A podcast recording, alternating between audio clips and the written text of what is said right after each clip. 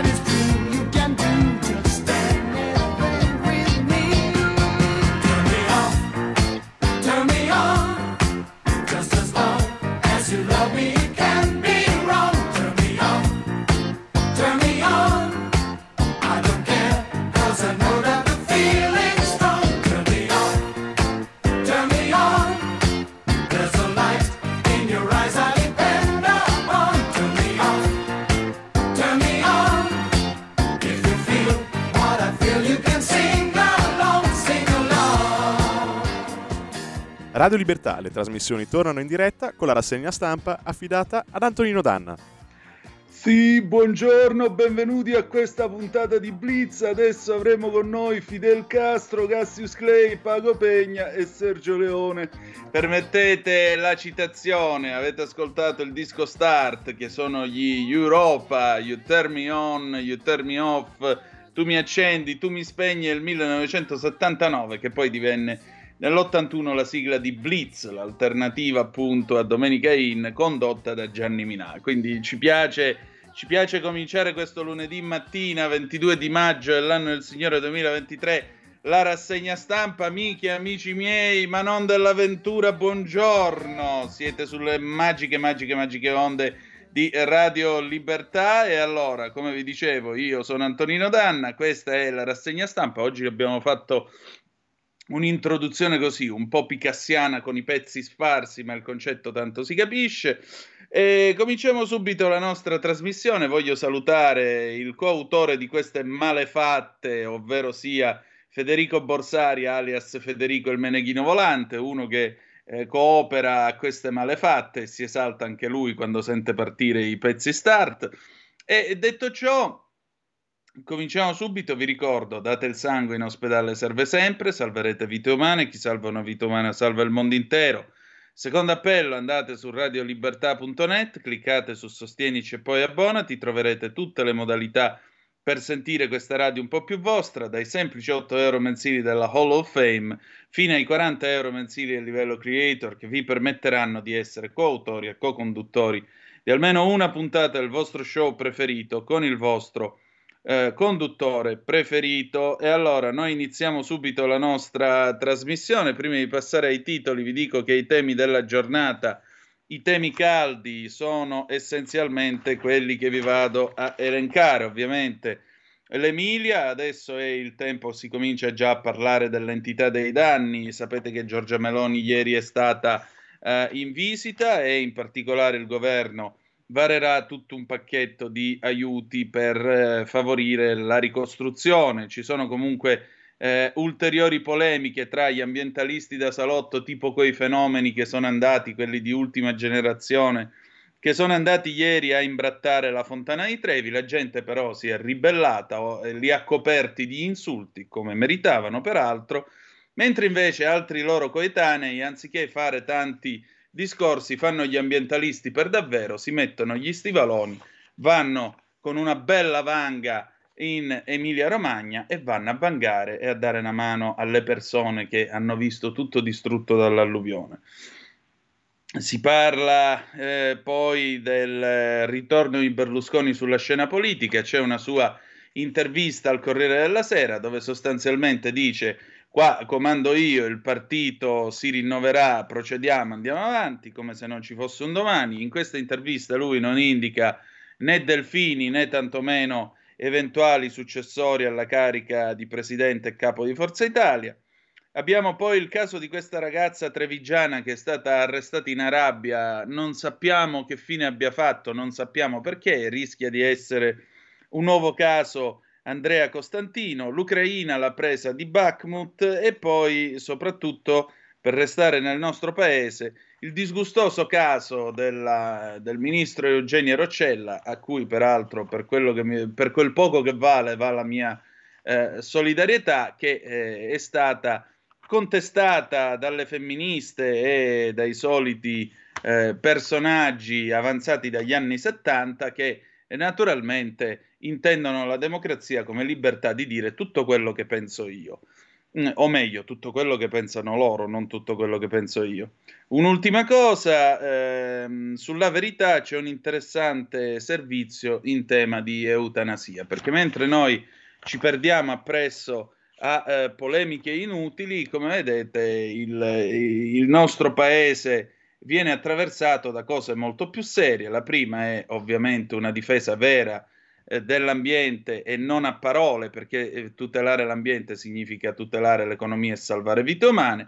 E poi, naturalmente, a proposito di tutela della vita umana, c'è già chi pregusta e si lecca i baffi all'idea di costruire un business della dolce morte in questo paese. Cominciamo allora con le prime pagine dei giornali, Corriere della Sera, il Corrierone, stamattina a venire non c'è perché è quotidiano cattolico, chiaramente la domenica non lavorano.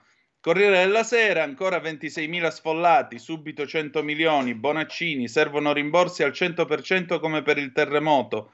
Romagna, piano per gli aiuti. Meloni tra gli alluvionati, possiamo rinascere forti, useremo anche i fondi UE.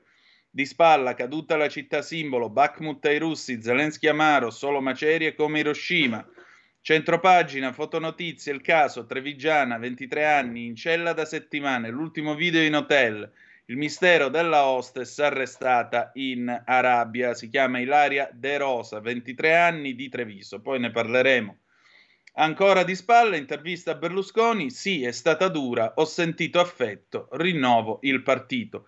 Buone notizie dalla Grecia. A proposito, le elezioni, successo dei conservatori, Grecia, Mitsotakis vince e pensa un nuovo voto. Sì, ha preso il 41%, ma questo non gli permette di governare perché eh, non è disponibile a fare, a realizzare eh, dei governi di coalizione, per cui si voterà di nuovo a inizio luglio. Stavolta, se vince, gli danno un premio di maggioranza di 50 seggi in più. Io credo che stavolta Mitsotakis si becca almeno, almeno il 60%. Comunque, vedremo. Il fatto quotidiano, eccolo qui, il fatto quotidiano continua a rispolvere sue, uno dei suoi cavalli di battaglia, cioè che Berlusconi è un mafioso e quindi stasera al report l'amico del boss ripreso a sua insaputa conferma Giletti, Baiardo, ho tre foto di B, B sarebbe Berlusconi, con Graviano, le ho fatte io. Nuovi dettagli sui presunti incontri tra lo stragista e il capo di Forza Italia e i misteri della cattura di Messina Denaro, indagini e cimici sovrapposte, il pizzino decisivo trovato dal Ross e non dalla polizia. Il giornale, il giornale apre con l'ecologia, alla faccia dei gufi vincono gli italiani, perdono gli ecosciacalli, Meloni in Emilia Romagna accolta da cittadini e volontari, a Roma la folla contro i vandali di ultima generazione, la Premier, il governo lavora alla ricostruzione. Ecco la fotografia di eh, Giorgia Meloni nel Ravennate in una appunto delle zone colpite dall'alluvione. Conflitto in Ucraina, Bakhmut nelle mani dei russi, Zelensky ormai solo macerie, il comandante della Wagner attacca ancora Mosca e l'esercito. Il Salone del Libro, Saviano, cerca, Saviano capopopolo difende gli squadristi perché è giusto, hanno diritto a parlare solo loro, mi pare chiaro il ritorno di Berlusconi, il CAV sull'alluvione, bisogna fare tutto il possibile. C'è poi un'intervista al ministro Piantedosi che dice aiuteremo chiunque ha avuto danni. Il QN, giorno nazione e il resto del Carlino, un piano Marshall per l'Emilia Romagna, ehm, 8 miliardi di danni, servono anni per rimettere in sesto il, ser- il territorio, case inagibili, infrastrutture distrutte, migliaia di posti a rischio. Domani il primo decreto alluvionati, stop a tasse e scadenze, le paure degli sfollati, i bimbi evacuati ci hanno salvati coi camion dell'esercito. E vedete la fotonotizia, notizia anche di apertura, la Premier Meloni in Romagna, lo Stato c'è, risposte immediate. Ecco qua Giorgia Meloni con gli stivali, pure lei, mentre stringe la mano a questa eh, coppia, vedete che l'acqua le arriva al eh, polpaccio. Eh, il giallo saudita della hostess, Julian Moore eh, sfida i tabù, non sappiamo di cosa, parliamo di cinema.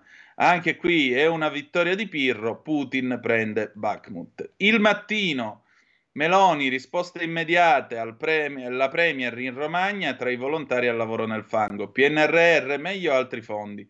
Allo studio una task force centralizzata sul modello di Italia Sicura. Domani il CDM.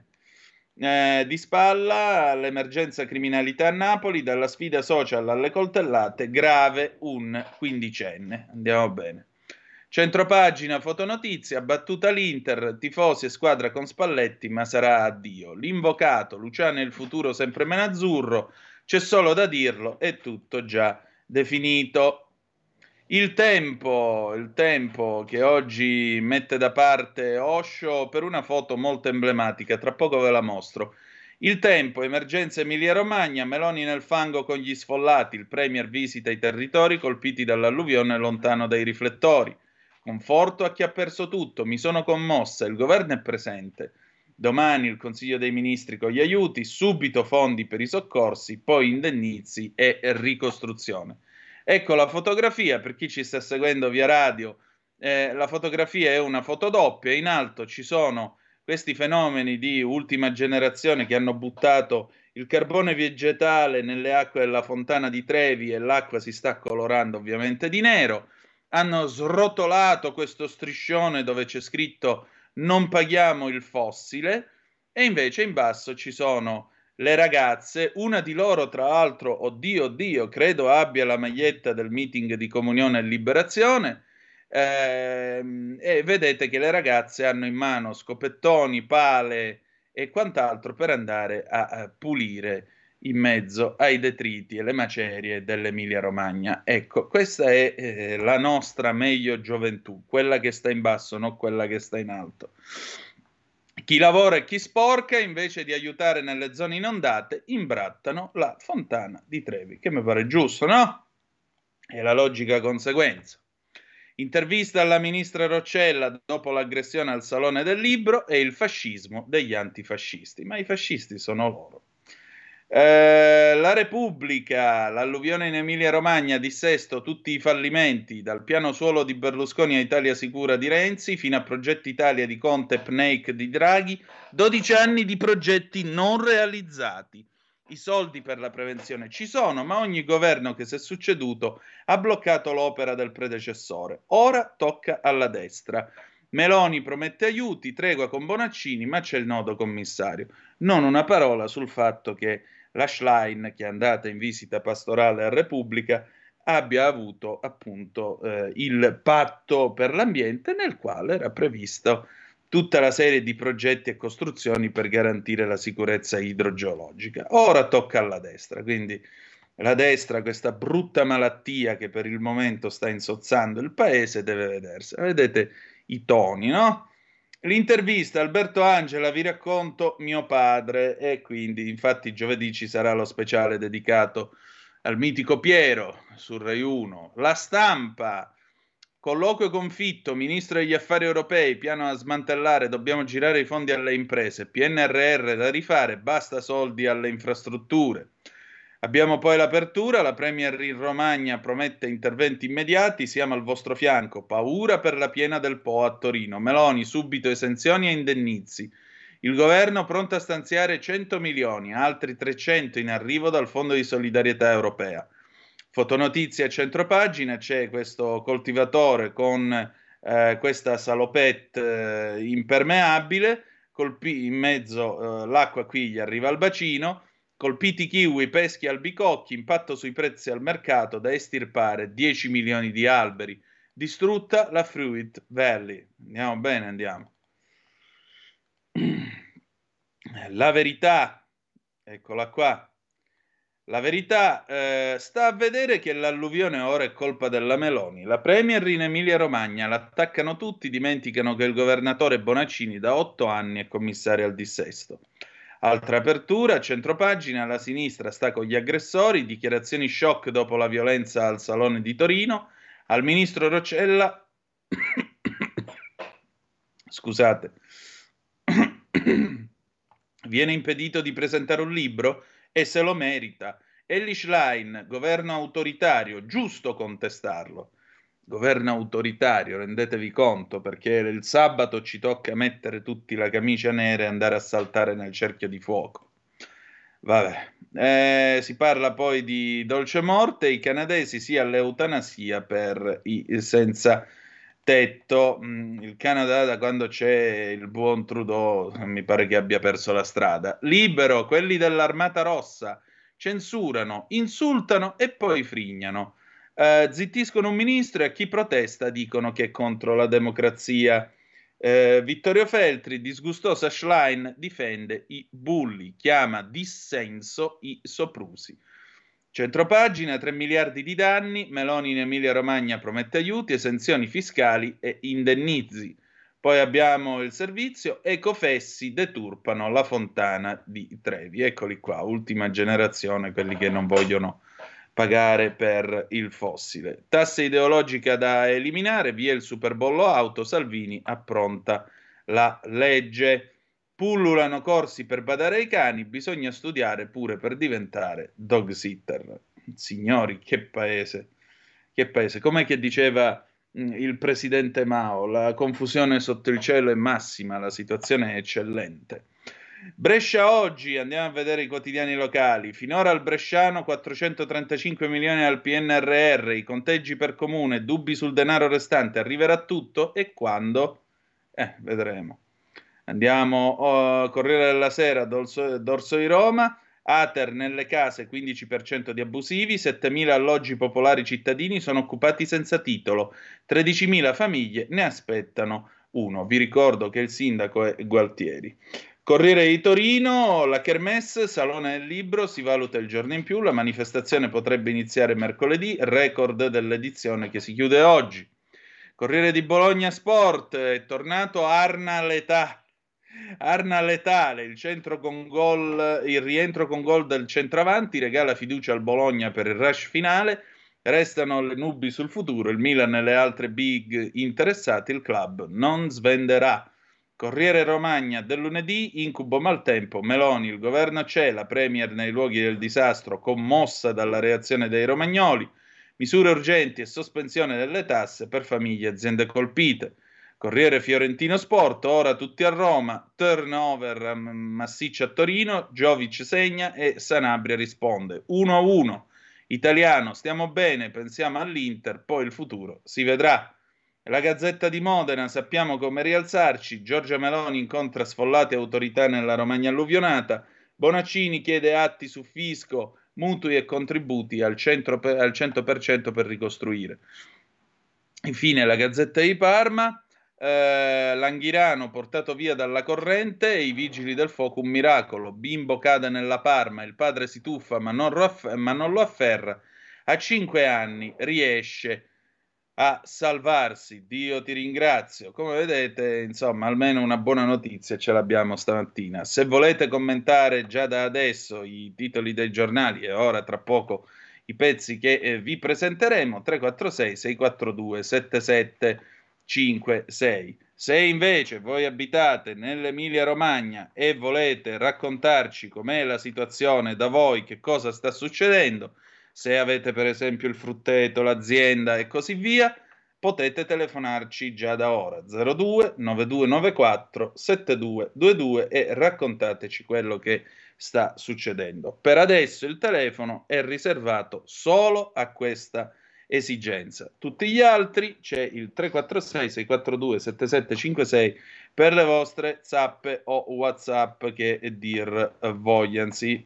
Bene, allora adesso apriamo eh, questa paginata sul, sull'Emilia Romagna e in particolare vi voglio, mh, mm, vi voglio raccontare eh, che cosa succederà. Intanto sapete che ieri Giorgia Meloni è stata in visita, io non starò qui a eh, farvi il cinegiornale luce, anche perché eh, mi pare che eh, sappiate abbastanza. Diciamo invece un'altra cosa, diamo i numeri che offre il Corriere della Sera.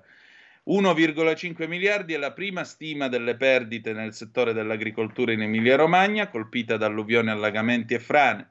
620 milioni, la prima stima dei danni su strade e ferrovie fatta dal governatore dell'Emilia-Romagna Stefano Bonaccini.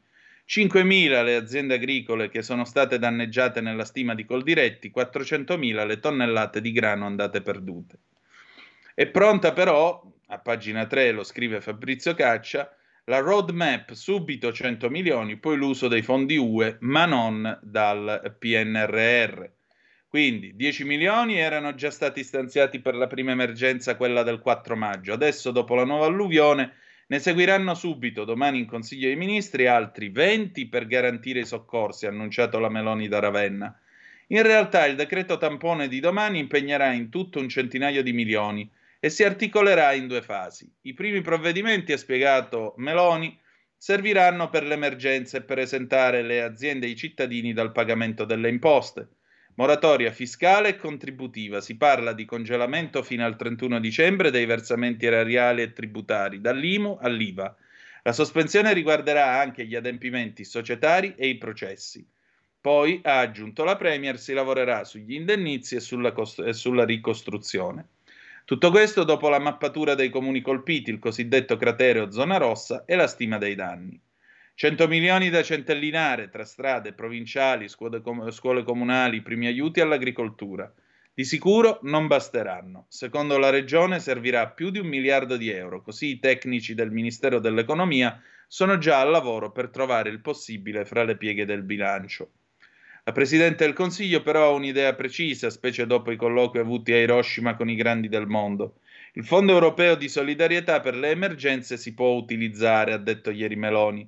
Non solo, è strategico conoscere le risorse di cui disponiamo ai vari livelli istituzionali e cercare di concentrarle per spendere subito quello che possiamo, che possiamo spendere. Un esempio? Dei 3 miliardi a disposizione delle regioni per la prevenzione del rischio idrogeologico, finora ne sono stati impegnati meno della metà e in molti casi per cantieri che attendono ancora di essere aperti. Perciò una riallocazione di questi fondi non è ipotesi da scartare. Si punterà sulla semplificazione delle procedure. Quanto ai miliardi del PNRR, ieri invece la Meloni ha raffreddato gli animi. In questa fase occorre lavorare su altri fondi. Oggi a Roma, in vista del CDM di domani, la Premier passerà la giornata con i ministri per ottimizzare i provvedimenti. Raccoglierà idee, iniziative e proposte il ministro del Made in Italy Adolfo Urso ha già chiesto per le imprese l'accesso gratuito al Fondo Centrale di Garanzia. E in veste di responsabile del piano filatelico nazionale, Urso ha anche, predi- di, ha anche dato mandato di predisporre una serie di francobolli con sovrapprezzo destinato alla ricostruzione. Allo studio dei trasporti invece c'è uno stanziamento immediato di almeno un milione e mezzo che Matteo Salvini vuole destinare alla messa in sicurezza delle strade. Domani, dopo il Consiglio dei Ministri, Bonaccini ricambierà la visita e illustrerà a Meloni un pacchetto di richieste, tra cui la nomina del commissario alla ricostruzione, blocco dei mutui, ammortizzatori sociali, specie per avventizie stagionali, che con i campi allagati e le marine distrutte ora si vedono senza un futuro. E visto che parliamo di eh, allagamenti, c'è l'intervista al sindaco di eh, Ravenna, Michele Di Pascale, che è sindaco in quota PD di Ravenna, nonché presidente della provincia dal 2016, dal 2019 anche presidente dell'Unione delle Province d'Italia. E allora mh, gli viene posta da Giussi Fasano questa domanda a proposito degli allagamenti. Uh, infasti- mm, gli è stato chiesto dell'arrivo della Meloni, l'ha infastidita sapere de- all'ultimo minuto della visita. Al contrario, ho apprezzato la sobrietà che ha dimostrato, un segno di responsabilità. Le ho chiesto una cosa per me fondamentale. Quale? Di ripartire con un piano che abbia visione. Serve alzare il livello di protezione del territorio. Non possiamo rifare tutto come era prima, perché non basta più. In questi giorni ho sentito un sacco di stupidaggini sul dopo alluvione. Per esempio, per esempio che la, la soluzione è rinaturalizzare. Sentite tremate. Cioè tornare agli acquitrini pre-bonifica? Eh, io sono per la lotta contro i cambiamenti climatici, ma qui si tratta di fare opere di protezione, argini più robusti, casse di espansione, invasi, pulire i fiumi, potenziare le idrovore. A proposito di idrovore, ne avete abbastanza? No, e ne ho chiesto al governo e alla protezione civile, pare che arriveranno anche dall'estero. Se il sistema delle nostre idrovore si spegnesse, ora fra poco l'acqua arriverebbe in Piazza del Popolo. Dietro Ravenna c'è un lago, ci vorranno giorni e giorni per portarlo al mare. È vero che avete un problema grave con le nutrie? Sì, non hanno antagonisti e sono diventate troppe. Come tane fanno buchi enormi negli argini, dai quali entra acqua che li indebolisce. Ma quando provate a fare i piani per controllare la riproduzione, ho ricevuto minacce di morte dagli animalisti. Siamo messi così. Proteste anche per gli alberi, perché oso dire che se negli alberi creano, negli creano un problema vanno tagliati. Qual è il comune del Ravennate messo peggio? Altro che uno. Le cito con Selice, Sant'Agata sul, sul Santerno, Solarolo, cioè il paese di Laura Pausini. E poi i paesini in collina che hanno il problema enorme delle frane. Soltanto per la viabilità abbiamo calcolato danni per almeno 200 milioni di euro. Cosa farete con chi è rimasto senza casa? Chi potrà avrà un contributo per l'autonoma sistemazione, gli altri li ospiteremo nelle strutture ricettive finché sarà necessario. Dopo sette giorni si può usare la parola rinascita? Sì. Abbiamo bisogno di aiuto stavolta, ma ce la faremo. E io pretendo che ce la faccia allo stesso modo Ravenna, Ravenna come l'ultimo dei borghi sperduti. Questo tanto per ragguagliarvi. Il sindaco PD di Ravenna dice chiaramente, dice chiaramente, non è che me lo sto inventando io, lo avete sentito voi dal Corriere della Sera, dice chiaramente che, ahimè, lui aveva provato persino a eh, regolamentare e introdurre quindi la lotta alle nutrie e ha ricevuto minacce di morte dagli ambientalisti. Minacce di morte dagli ambientalisti. Io non aggiungo altro, cioè veramente certe mattine mi pare di vivere in un paese che non esiste. Comunque, oh, a questo punto eh, ci spostiamo sul mattino di Napoli perché il ministro Musumeci, che è ministro eh, alla protezione civile, fermi tutti, è arrivata una zappa di Raul da Cesano Maderno. Buongiorno, adesso prendetemi per terrapiattista con la scolapasta in testa, ma sarebbe ora di parlare di geoingegneria e guerra climatica. Il generale Fabio Mini ne parlava già 12-13 anni fa, Raul Cesano Maderno. Poi ancora Marco da Milano. Spero, non succeda che, fi- eh, spero non succeda che finita l'emergenza il governo chieda di rientrare del- dalle bollette. Eh, speriamo di no. Allora, il ministro della protezione civile Nello Musumeci dice una serie di cose e in particolare eh, dice questo, le autorità di bacino deficitarie troppi vincoli per spendere i fondi. Mm. Le regioni a manca... Allora, intanto il ministro Musumeci dice questo, tragedie di queste dimensioni sono sempre inevitabili, si possono solo limitare i danni con una seria pre- prevenzione strutturale. Non ho il quadro completo degli interventi eseguiti in Emilia-Romagna contro il dissesto idrogeologico e non voglio alimentare polemiche. È chiaro però che il problema esiste è nazionale. Quale? La mancata prevenzione. Negli anni con vari fondi lo Stato ha messo a disposizione nelle sue articolazioni significative risorse contro queste emergenze. Diversi miliardi, risorse rimaste in gran parte inutilizzate è mancata la consapevolezza della gravità del fenomeno. Sono le 8, noi ci fermiamo, ci sentiamo un bel pezzo di Mogol e gli Audio 2, prova a immaginare del 2009 e torniamo tra poco. La tua radio è ascoltabile anche con la televisione in digitale. Sul telecomando della televisione digitale o del tuo ricevitore digitale puoi scegliere se vedere la TV o ascoltare la radio Risintonizza i canali radio e troverai anche Radio Libertà, canale 252.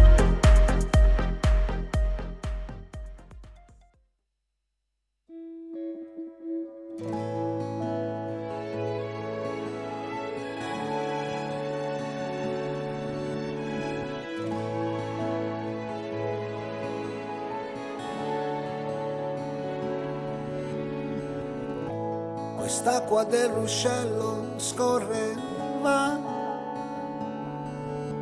con i momenti belli della nostra età. Ma che sarà, ma che sarà, ma che sarà di noi? Il vento muove gli alberi laggiù cielo è tappezzato a macchie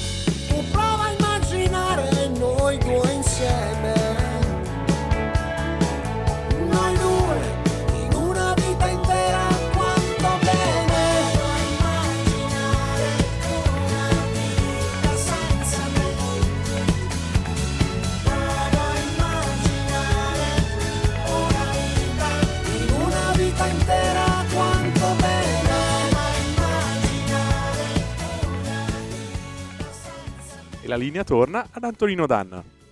Bello, eh? sembra un pezzo inedito, magari avanzato da Lucio Battisti, la batteria, il contrabbasso, eccetera, del 1976, il- il, eh, l'album che contiene ancora tu e molto altro. In realtà questo è un pezzo cantato dagli Audio 2, ma il testo è di Mogol, appunto. e si sente sempre quando c'è, quando c'è la mano del maestro Mogol, poco da fare. Gli Audio 2, prova a immaginare del 2009, siete sempre sulle magiche, magiche, magiche onde di Radio Libertà. Questa è la rassegna stampa. Antonino Danna al microfono con voi. Vi stavo dicendo nell'intervista al ministro Musumeci che appunto in tema di ehm, spesa per il rischio id- per la prevenzione del rischio idrogeologico, eh, oltre a dire appunto che non, eh, non, eh, non c'è la prevenzione, o meglio, la mancata prevenzione perché le regioni non hanno avuto consapevolezza della, della, della gravità del fenomeno. E allora la domanda che gli viene posta ancora, eh, le regioni arrancano nella spesa Le difficoltà di spesa non sono solo delle, nelle regioni, gli stessi enti locali spesso non hanno sufficienti strutture tecniche e amministrative per mettere a terra i fondi. Come se ne esce? È un limite culturale e politico, dobbiamo lavorare di intesa con le regioni e ritengo pensare ad una struttura agile, snella, presso la Presidenza del Consiglio. Recupererete Italia Sicura, la struttura del governo Renzi? Quel modello aveva alcuni aspetti positivi che pensiamo di recuperare nel DDL contro le calamità a cui stiamo lavorando.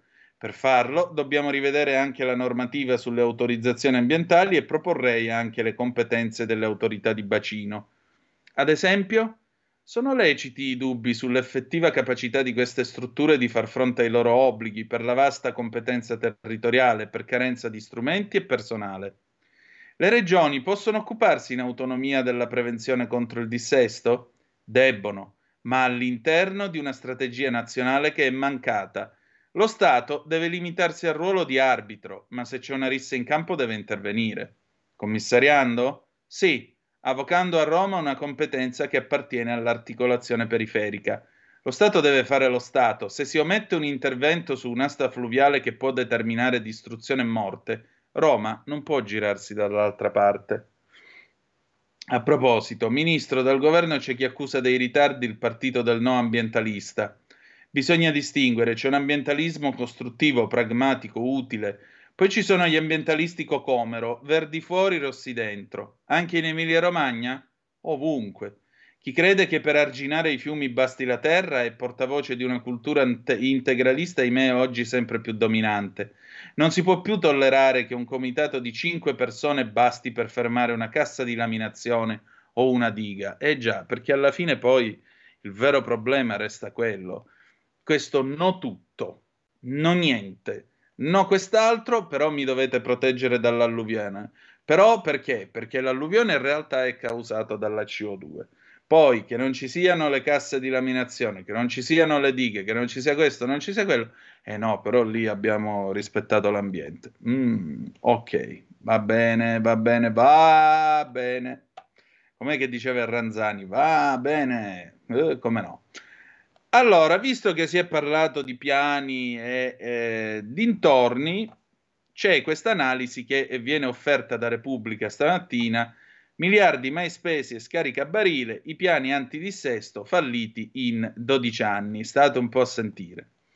Sono almeno 12 anni che va in scena la replica di questa commedia scritta male, pensata peggio, pericolosa per tutti. Nel 2010 c'è Stefania Prestigiacomo al Ministero dell'Ambiente, quando a seguito dell'alluvione di Giampilieri, 37 morti, si chiude per la prima volta il rubinetto dei finanziamenti a pioggia delle opere antidissesto e si apre alla pianificazione pluriennale condivisa con le regioni.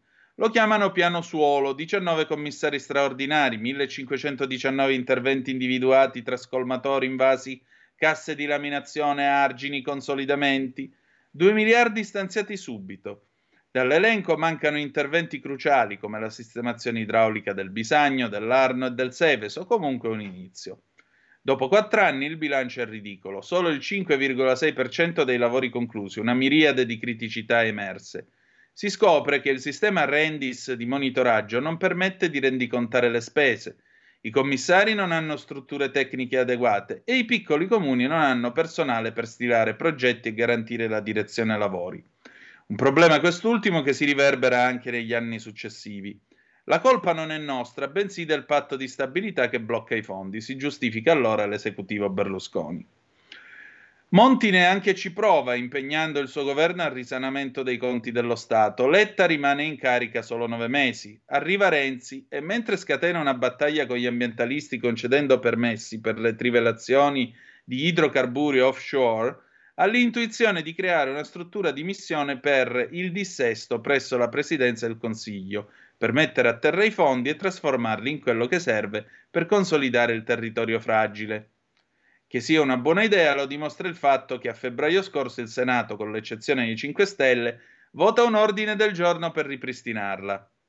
Italia Sicura racimola 8,4 miliardi per 11.000 interventi, la macchina procede lenta eppur si muove. A Genova, per il Bisagno, partono lavori per mezzo miliardo, per dire, dura poco. Eletto nel 2018, il governo giallo-verde di Conte cancella la struttura, ritenendola un costoso passacarte che rallenta l'apertura dei cantieri di 8-9 mesi. Niente paura, anche Conte ha un suo piano straordinario che affida al suo ministro dell'ambiente Sergio Costa. Si chiama Progetto Italia, con una cabina di regia battezzata Strategia Italia. Risultati durante i due mandati di Conte, Lega 5 Stelle e PD 5 Stelle, non pervenuti. La colpa è del codice degli appalti, che non considera i finanziamenti della prevenzione idrogeologica come prioritari, si difende oggi Costa, intervistato dal fatto. I magistrati della Corte dei Conti la vedono diversamente e fanno a pezzi l'intero impianto di Progetto Italia, perché non ha unificato i criteri e le procedure di spesa, non ha trovato strumenti di pianificazione territoriale efficaci, lentezza nelle decisioni, non ha prodotto accelerazione dell'attuazione degli interventi. Altro governo, altro piano straordinario. Quello di Draghi si chiama PNEIC, Piano Nazionale Energia e Clima, è gestito dal ministro della transizione ecologica e promette, tra le altre cose, l'annosa messa in sicurezza dei fiumi. I soldi per cominciare ci sono e sono sempre gli stessi, gli 8,4 miliardi recuperati da Italia Sicura, che tre governi non sono stati capaci di spendere. Non ci riesce neanche Draghi, finendoli per mettere nel PNRR. Giorgia Meloni a Palazzo Chigi da sette mesi, ma ha già dovuto affrontare due disastri, l'alluvione di Ischia e quella in Emilia-Romagna. Dopo Ischia, il ministro della protezione civile Musumeci ha tirato fuori dal taschino la versione meloniana del piano, ancora privo di nome. Si è costituito un gruppo di lavoro interministeriale affidato al mio dicastero per ricostruire il quadro degli interventi antidissesto, risorse stanziate e fabbisogno. Naturalmente assicurano accelererà e semplificherà le procedure, che è quello che ha detto poco fa il ministro Musumeci nell'intervista che vi ho letto. Vedremo. Intanto la richiesta del Senato di una nuova unità di missione vaga nel limbo e il piano di adattamento ai cambiamenti climatici non è stato ancora approvato. E dopo l'ultima tragedia sono tornate le solite parole, gli stessi propositi, le vecchie promesse perché una vasca di laminazione non porta voti anche se salva le vite. Eh, dillo alla Schlein. Dunque si preferisce recitare la parte in commedia, concentrarsi su altro e cavarsela coi piani straordinari, che straordinari non sono, sono calessi. Boh, secondo me il difetto è nel manico e l'ha spiegato Domenico Cacopardo qualche giorno fa su Italia Oggi. Non c'è più il genio civile, quindi gli ingegneri che sapevano dove mettere le mani e le varie autorità sono state eh, affidate alla politica che chiaramente anziché ragionare per competenze e per gli interventi e per la gestione, ragiona che devono mettere una mano, eh, una mano qua, una mano là e poi eh, ti arrivano a Repubblica da segretari del PD alla domanda che dovremmo fare, la risposta è non sono una tecnica. Zappe, zappe ragazzi, allora il 346-642-7756, se ci fosse stata la Bergonzoni alla regione, adesso cosa sarebbe successo? Giusi da Bergamo. Brucerebbero il suo manichino in piazza come minimo, che domande Giusi. Queste sono canzoni, questa è musica, che differenza tra ieri e oggi? Beh, questo è Mogol ed era appena 14 anni fa. Armando da Brescia, considerando l'ammontare dei danni, il debito pubblico che incede i vari vincoli, penso che ci propineranno una tassa straordinaria a tutti noi. Eh, io sono pronto a scommettere che una delle prime cose che aumenterà sarà la benzina, seguita dalle sigarette. Oh, Alessandro da Bologna. Alessandro, telefonaci per favore. Eh, buongiorno Antonino, qui a Rastignano. Anzi, fai una cosa, Federico. Federico? Lo chiamo io. Chiamalo tu, chiamalo tu, vedi se è a tempo. Eh, buongiorno Antonino, sono Alessandro Russo, qui a Rastignano la situazione è stabile, ma nel territorio di Pianoro ci sono molte zone, zone molto colpite. Botteghino è stata sommersa, contiamo i danni e andiamo avanti. La situazione è più grave a Monterenzio, che è stata devastata, e a Loiano, dove continuano a franare le strade. Grazie Antonino, perché sei sempre attento e accendi un faro sui problemi veri. No, eh, attenti siete voi. Il programma esiste, noi stiamo facendo informazione perché ci siete voi sul campo che ci dite come stanno le cose. Anzi, visto che magari ci stai ascoltando, Pier da Riccione, fatti vivo pure tu che così ci racconti che cosa sta succedendo dalle tue parti. Procediamo oltre, eh, vediamo perché mi ero segnato alcune cosuzze che vi volevo sottolineare. Ah sì, eccolo qua. Eh, sentiamo. Mm.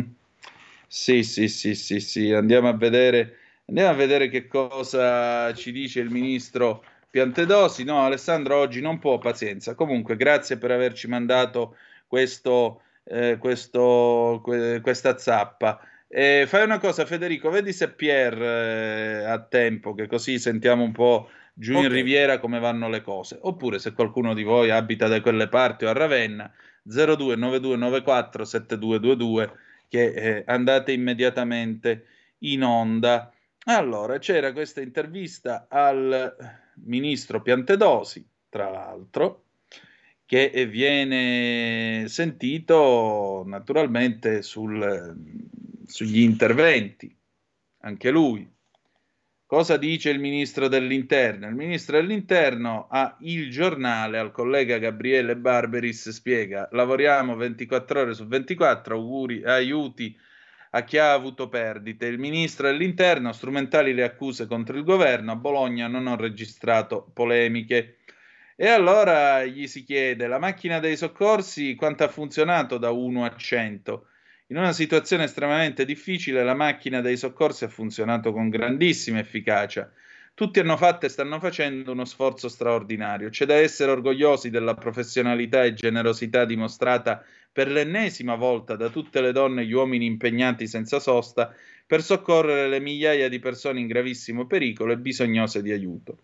Sul territorio continuano ad operare la Protezione Civile Nazionale e Regionale, i Vigili del Fuoco, la Guardia Costiera, le forze di, polizie, di polizia eh, e le forze armate, organizzazioni di volontariato insieme al personale delle società di servizi essenziali.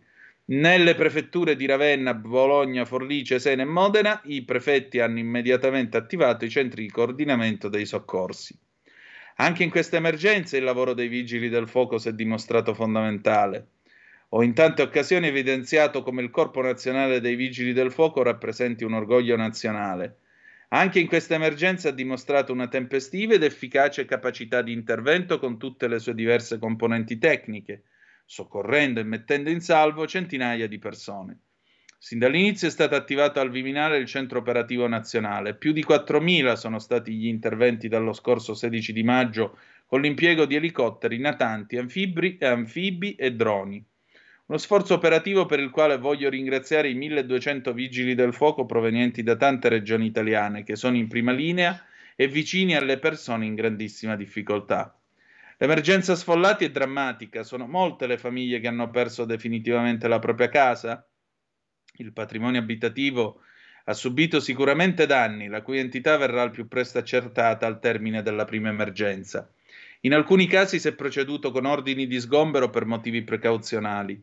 Molti cittadini hanno ottenuto ricovero da amici e parenti. Ad altri è stata assicurata una prima sistemazione anche aprendo alcuni centri di accoglienza. Si tratta di soluzioni temporanee, si sta lavorando per liberare case e strade dal fango. Chi ha subito perdite enormi e sta vivendo ore drammatiche sarà aiutato. Il comparto produttivo è in ginocchio. È possibile quantificare la perdita economica e individuare le filiere quasi azzerate? È ancora presto per fare un bilancio, soprattutto per quanto riguarda i danni ai beni materiali. Ci saranno aiuti efficaci, puntuali. La Romagna ripartirà con il sostegno del governo e di tutta l'Italia. Beh, eh, qualcuno però una mezza idea dei danni che ci sono ce l'ha anche perché ha sacrificato la eh, sua proprietà, eh, il suo frutteto, la sua azienda per eh, far sfogare l'acqua che altrimenti avrebbe travolto Ravenna. E eh, ve lo facciamo conoscere perché Sandro Pertini diceva che eh, tra gli italiani non sono eh, un popolo superiore agli altri, ma non sono nemmeno un popolo inf- inferiore, e questo perché in Italia c'è sempre qualcuno tra noi che si fa accoppare per una causa giusta. E c'è anche chi non si fa accoppare personalmente, ma fa accoppare il proprio terreno e le proprie aziende pur di salvare delle vite umane. E infatti eh, questo signore si chiama Lino Bacchilega, sentito da eh, Repubblica. Chi è? Lino Bacchilega è direttore della Cab Terra, fondata dal bracciante Nullo Baldini assieme ad altri 32 compagni, per strappare al mare e alla malaria quelle che oggi sono le campagne tesoro del Ravennate. Venerdì mattina, mentre la città bizantina si preparava all'alluvione più disastrosa della sua storia, assieme al presidente Fabrizio Galavotti ha preso la decisione più difficile della sua vita. Il questore Castrese De Rosa ci ha chiesto il permesso di tagliare l'argine e allagare i terreni dei nostri 70 soci per alleggerire la pressione dell'acqua e tentare di salvare il salvabile.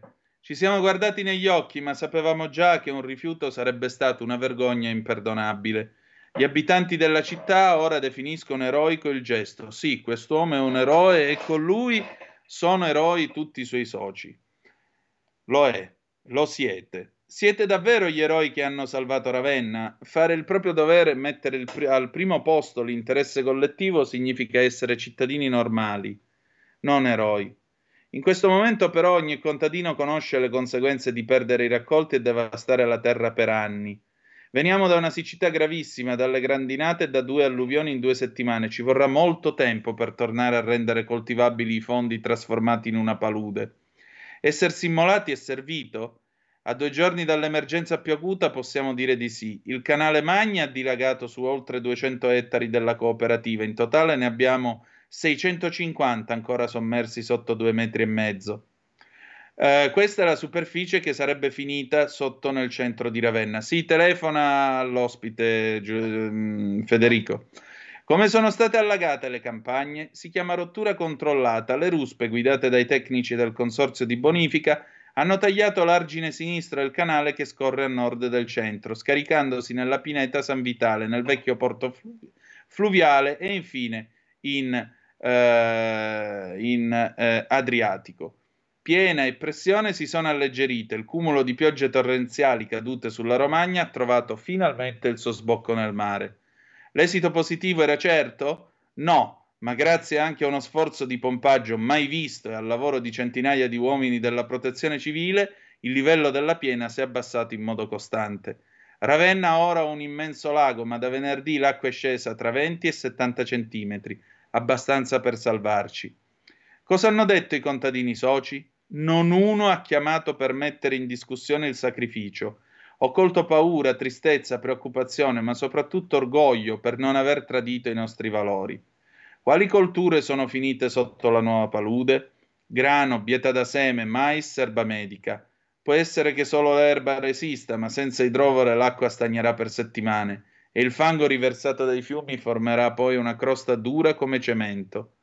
Avete calcolato il prezzo del sacrificio? Solo per i raccolti dell'anno in media 2.000 euro a ettaro, il totale supera 1 milione e 3, senza contare i costi per sistemare i terreni nei prossimi anni. Qualcuno vi ha detto grazie? Tutti quelli che incontriamo ci abbracciano, ma sentiamo il rispetto anche da chi, in un momento così duro, non ha le forze per pensare a noi. In un 2023 nero abbiamo onorato nel modo migliore 140 anni di storia.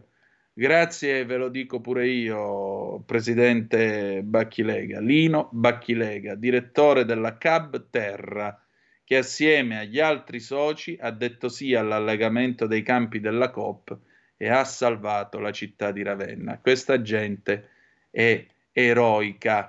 Questo è l'eroismo. Questo è l'eroismo. Non andare a buttare il carbone vegetale dentro la fontana di Trevi, non andare a imbrattare la barcaccia, non andare a buttare la vernice a Palazzo Vecchio o contro il monumento a Vittorio Emanuele II. Gli eroi sono questa gente qua. Pensateci la prossima volta in cui vi verrà da dire ok boomer e mangiatevi la lingua. Allora, eh, dunque, c'è Giorgio da Ravenna. Giorgio, telefonaci. Eh, se vuoi, puoi telefonarci e ci dici eh, quello che sta succedendo. Non c'è assolutamente problema. Sei benvenuto. Eh, allora, la Regione Liguria sta per emanare una legge che consentirà di costruire sulle aree esondabili. Non mi sembra che così si, si eviterebbero disastri. Decisamente no, caro Francesco. Giorgio da Ravenna, se ci ascolti prova a telefonare, grazie Pietro. Buongiorno Antonino, a me questi ambientalisti fanno pensare ai guerriglieri in ogni campo, Mary. Ehm, ma sai, vabbè, va, meglio che non la dico, se no poi dicono che qua lasciamo perdere, dai. Eh, oh, ragguagliatevi su questo perché eh, francamente, ecco, un'ultima cosa, un'ultima cosa. Daniela Santanché pagina 4 della stampa di oggi.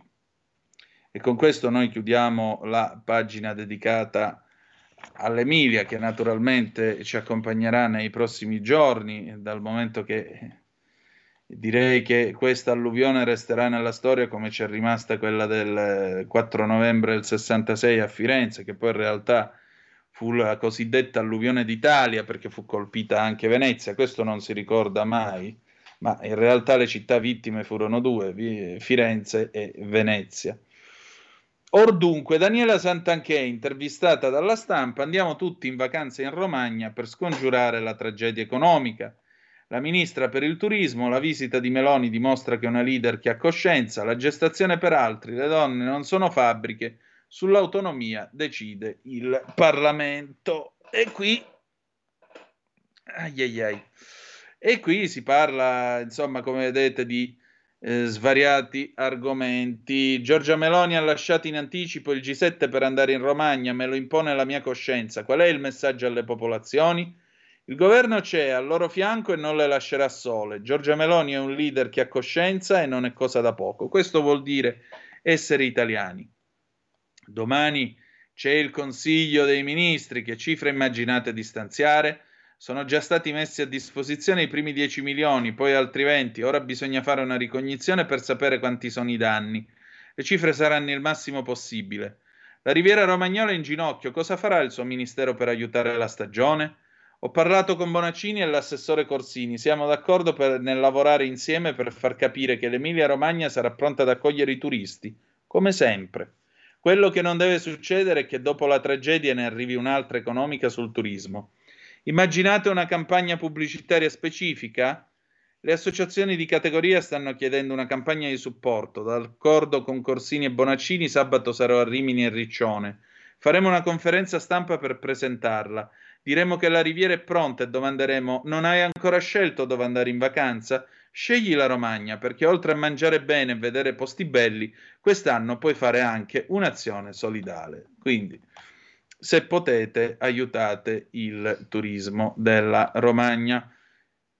Or, adesso noi torniamo sul Corriere della Sera, chiudiamo qui la eh, pagina sull'Emilia Romagna e eh, vi porto mm, a eh, sentire che cosa dice Berlusconi, la prima intervista del leader dopo il ricovero.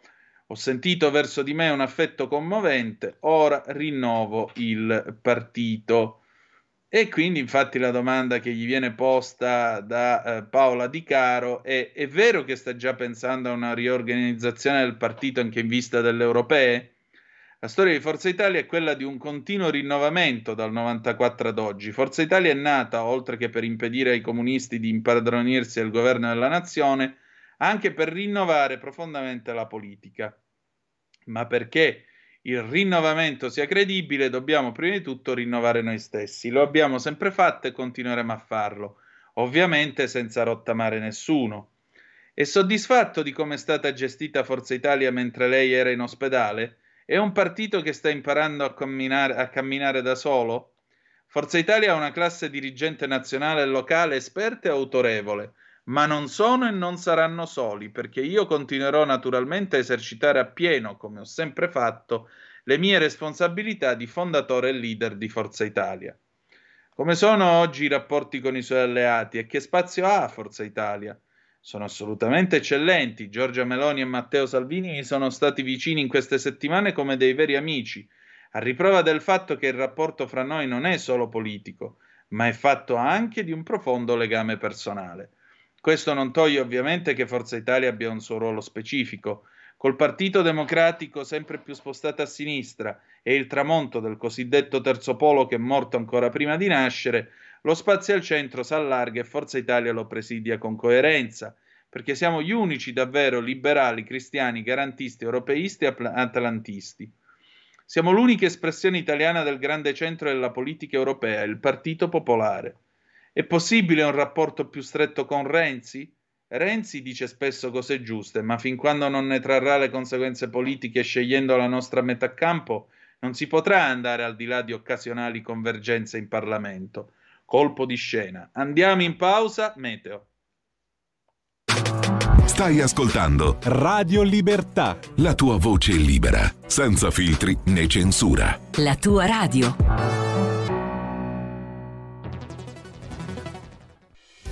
quotidiano di Sicilia, il quotidiano d'Italia, l'informazione che ribalta i luoghi comuni, una vera visione dei fatti, l'Italia vista da sud. Ogni siciliano che vive in Italia e nel mondo è una risorsa, è protagonista della crescita della nostra nazione.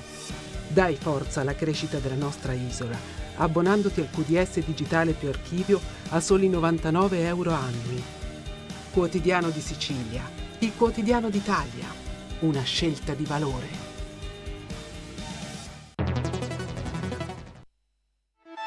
Stai ascoltando Radio Libertà, la tua voce libera, senza filtri né censure, la tua radio.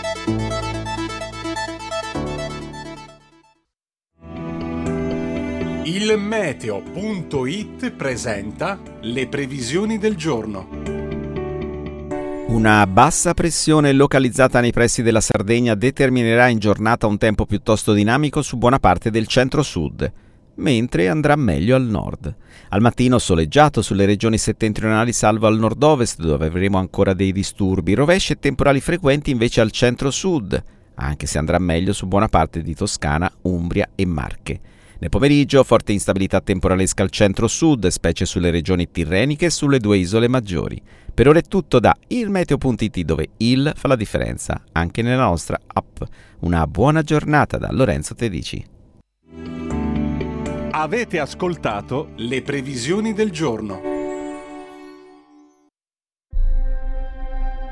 I film sono sogni che non dimenticherai mai. Che genere di film faremo? Movie Time, la magia del cinema. Ogni sabato, dalle ore 16. Qual è stata la tua parte preferita?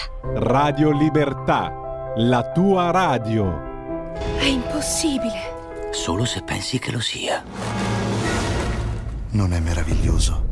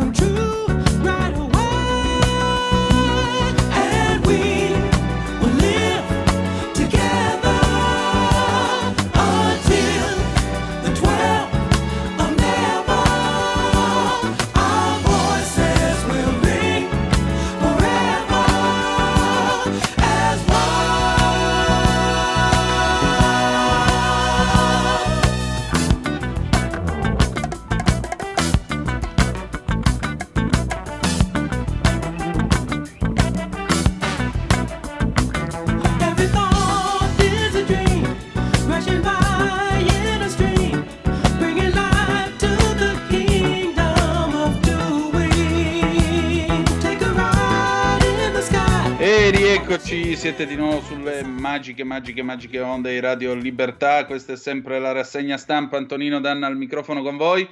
C'è Pier da Riccione, ci ha raggiunto. Pronto Pier, buongiorno. Sì, buongiorno, buongiorno a voi. Tutto bene? eh, no, tutto bene, semmai siamo noi che lo chiediamo a te. Beh sì, io direi molto molto meglio. Io ho avuto modo ieri di passare per Ravenna, e, mm. che è la zona eh, sulla parte della costa e un po' nell'interno che è un po' più colpita.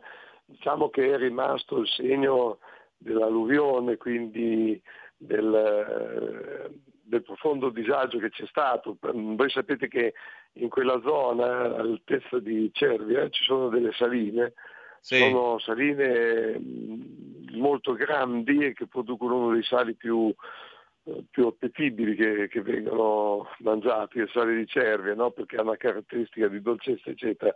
Ecco, lì praticamente è straripato tutto, siamo poco sotto all'altezza di Mirabilandia, quel grande parco dei divertimenti che è sempre sotto Ravenna. Ravenna, dovete capire, è una città mh, che ha un comune molto grande, addirittura la sua estensione è come quella di Roma, però ovviamente ha 200.000 abitanti, mentre Roma ne ha 4 milioni. No?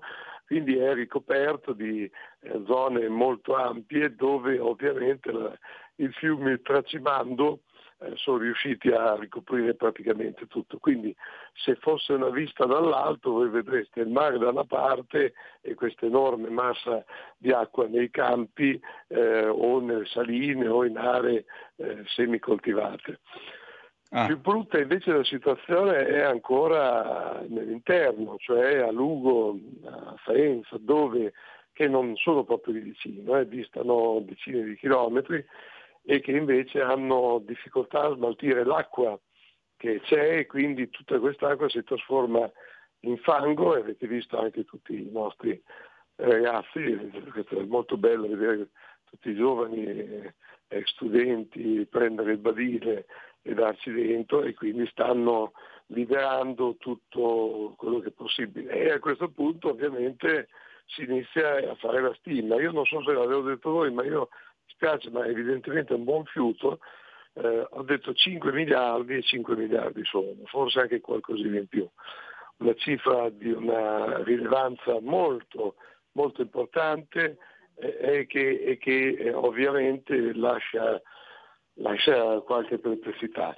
L'ultimo quadro è quello della montagna. La montagna, eh, qui la zona più colpita sono ovviamente l'Appennino bolognese più che la Romagna e poi una parte della Romagna dove i, i torrenti hanno generato soprattutto frane e queste frane si ripetono eh, in tutte le zone, sono frane molto importanti perché bloccano vie dove abitano decine di migliaia di persone, quindi abbiamo traffico bloccato, eh, difficoltà a recarsi sui luoghi di lavoro e anche tanti tanti danni. Quindi diciamo che l'operazione maledetta è avvenuta al completo. Però la reazione che io ho registrato fra le persone è, non è quella che viene raccontata così, e così facciamo un bel lavoro per Radio Libertà, ehm, bonariamente questo popolo è sicuro, no? che lotta, che, che eccetera, no, cioè la gente è molto arrabbiata perché non, ed emergerà sempre di più questo fatto, perché tutti, tutti hanno capito che il problema non consiste in due giorni di pioggia, per quanto intensi possono essere, che non è vero che non si sono mai registrati in un'area anche vasta in Emilia Romagna come questa. Eh, per intenderci le dimensioni sono enormi, sono grandi, non so, boh, forse eh, più della, so, dell'Abruzzo intero, più di eh, Abruzzo e Marche messi insieme, quindi un'area così, è piovuto più volte creando, generando problemi. Eh, fra parentesi dimenticavo che sulla costa invece le spiagge ieri hanno, sono quasi riaperte, ma eh, questo è stato provocato fondamentalmente dalla incapacità di chi amministra le cose voi sapete che la responsabilità dei territori non è delle province che si sono, o dei comuni, in molti casi eh, non hanno più la delega, ma è delle regioni. Quindi sono, la regione non è intervenuta in tantissimi posti dove avrebbe dovuto farlo, costruendo quello che era previsto e non so, posso affondare ancora il colpo, io lo farei, e vi dico che a dirigere quella regione quando si dovevano fare quelle scelte ci sono stati sempre loro e in particolare due persone che sono sfidate per diventare segretari del Partito Democratico, ex Partito Comunista, più DC, più quello che volete, e che non hanno fatto il loro compito. Guardate che questa cosa emergerà. Eh, stanno, la gente sta chiedendo a gran voce che non sia Bonaccini il commissario e mi sembra più che giusto. Qui per me c'è il conflitto di interessi e questa cosa non può passare in questo modo, assolutamente. Eh, tanto meno la, la figuraccia che fa Ellis Line, che come più volte vi ho ribadito non è svizzera, ma la sua esperienza politica l'ha fatta a Bologna e il suo concentrato di stranezze o cose che a noi paiono molto esagerate o fuori dal mondo, l'ha coltivato in quel clima, in quell'ambiente dove è arrivato ad essere la dice con la competenza sul territorio. Cioè ragazzi, eh, ovunque succeda nel mondo una cosa del genere, due persone come queste una domanda se la devono fare, perché 5 miliardi non, non li dà lo Stato. Voi poi avete visto la gente nostra, non è che va lì a chiedere allo Stato ci deve dare i soldi, dice adesso ci daremo da fare, ricostruiremo, ci vorrà del tempo. Eh, allora, agricoltura vuol dire perdere 20.000 posti di lavoro, eh, vuol dire perdere un miliardo e mezzo di raccolti eh, di quello che eh, molti definiscono il giardino d'Italia, frutta, la, fru- la, frutta, la frutta eh, nostra, dove Fruit Valley, frutta sì. in tutto il mondo. E poi dopo abbiamo ehm, decine di migliaia di alberi che sono venuti meno e, e 10 milioni si stima. Quindi siamo eh, a dover ricostruire un territorio che fra l'altro è stato uno dei più invasi dalla cementificazione. Tanto per gradire. Tanto eh, per quindi, gradire. No, Pierre, senti, conti. Eh. direi, io, Pierre, mi... senti, una domanda sì. che si vede alla tua finestra stamattina. Oh, no, oggi non è presentato. oggi si vede il sole. Un sole che eh, è come un sole che dice io sono stato ferito però vengo fuori. No, no, è un bel sole, finalmente un bel sole che è spuntato per la prima volta al mattino oggi. Quindi abbiamo avuto 5-6 giorni dove veramente guardando il cielo eh, c'era difficoltà a capire cosa sarebbe successo. Io poi conosco quel tipo di cielo perché l'ho vissuto a, a, a Cuba e quindi era, è stato veramente un ciclone. Quindi io non dico mh, che il clima non sta cambiando, il clima sta sicuramente cambiando, ma è una cosa normale. Il problema è che l'uomo deve essere in grado di reggere questo clima nel modo migliore. Eh, io non ho citato, perché l'avete detto tutti, l'avete visto nelle partite di basket, nelle partite di calcio, eh, insomma gli striscioni che ricordavano eh, le persone che sono morte, sono tante, ma guardate che sono morte veramente per niente.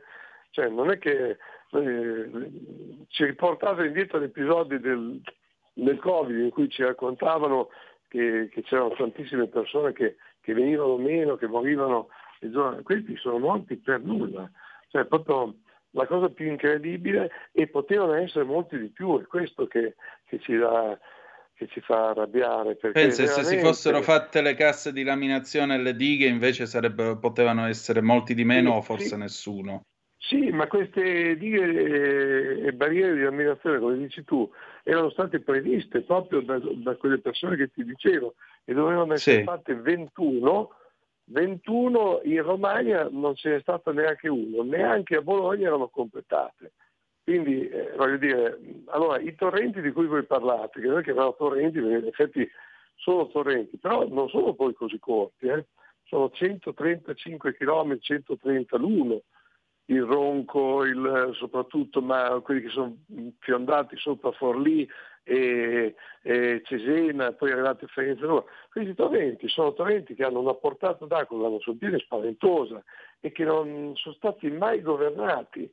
Eh, allora io ho un po' di esperienza sulla, sulla montagna, la collina ce l'ho, se, se, non si consente, lo dicevamo l'altra volta, di pulire eh, i fiumi, di permettere alla gente comunque di tirare via i rami, eccetera, voi immaginate lungo ogni chilometro questo fenomeno eh, insiste, quando, quando, arrivi a 100 sei strapieno, quando questa cosa con una potenza enorme arriva fino giù a valle prosegue. E poi posso dire anche un'altra cosa, nella sfortuna siamo stati fortunati perché se esondava il Reno, che è il vero fiume, eh, eh, che eh, ha una portata, cioè di più dell'Arno, tanto per intenderci. Mhm. Cioè, eh, la situazione sarebbe stata ancora più drammatica. Voi pensate che in Emilia Romagna, da Bologna a, diciamo, tutta, fino alla costa romagnola, c'è il più grande canale di irrigazione d'Italia, il canale Emiliano-Romagnolo. No?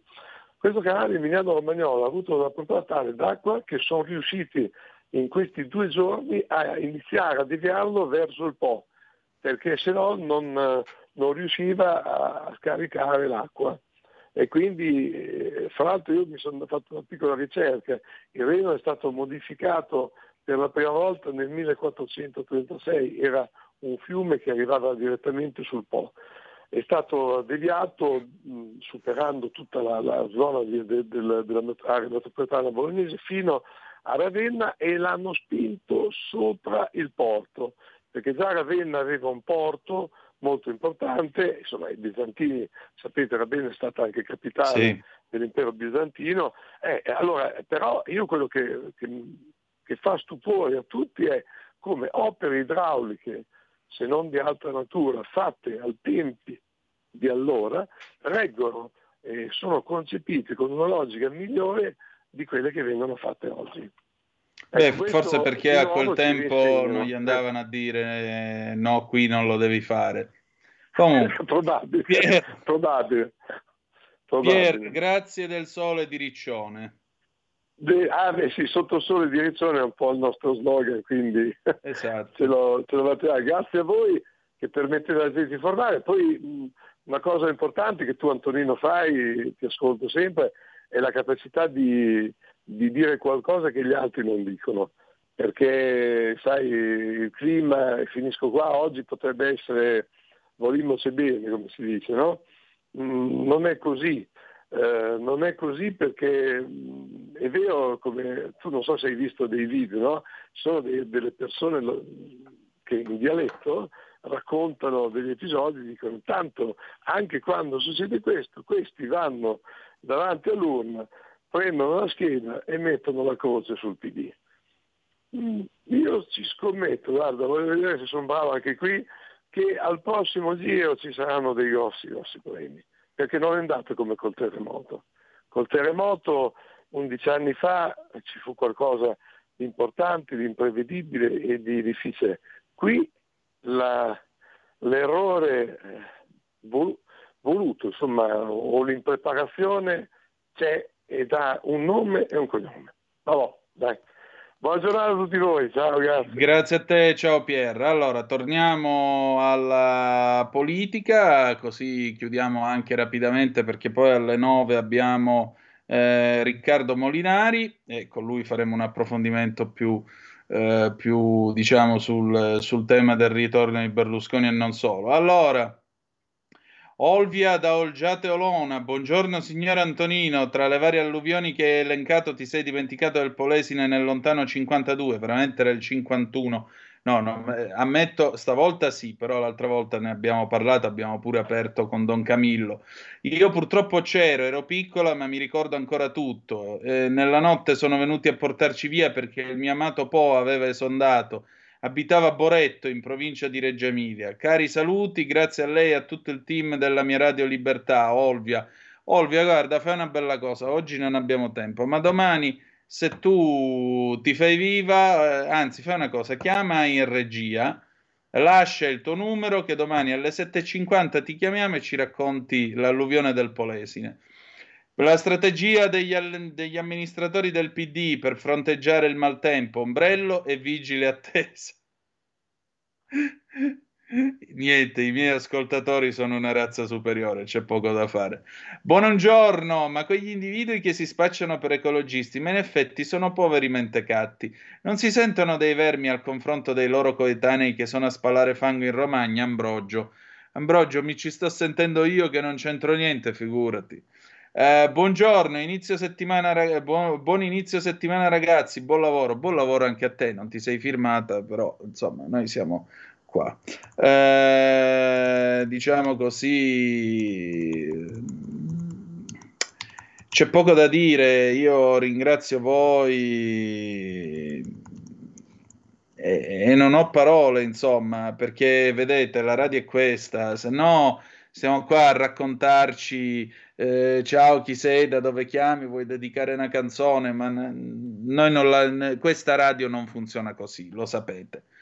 Poi potete, possiamo discutere, vi piacciono i mottetti, vi piace la disco music, eh, eh, scuola Cainarca o scuola Danna, però voglio dire, il sunto è che qui noi cerchiamo di fare informazione, cerchiamo di dare voce a chi è sul campo proprio perché l'Italia vera, io sono del parere che l'Italia vera è quella che si trova nella seconda classe, non quella del, del, del, del Freccia Rossa, quella dell'Intercity Notte perché l'Italia vera è lì, il resto è solo tanta fuffa molto spesso.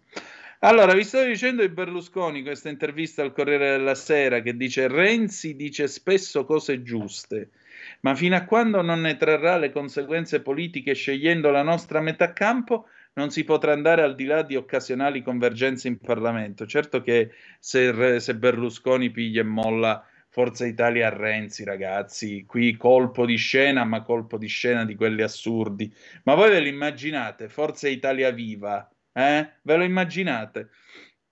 Intanto il governo va avanti, su cosa si deve concentrare adesso? Occorre continuare sulla strada che abbiamo imboccato nei primi mesi, stabilizzare il taglio del cuneo fiscale anche per far ripartire l'occupazione giovanile, realizzare la riforma fiscale procedendo verso la flat tax, continuare a lavorare per accrescere le pensioni minime fino ad arrivare a 1000 euro entro la legislatura, porre mano alla riforma della giustizia secondo le linee indicate dal ministro Nordio. Con un'emergenza imprevista in Emilia-Romagna, che fare? L'Europa può dare una mano?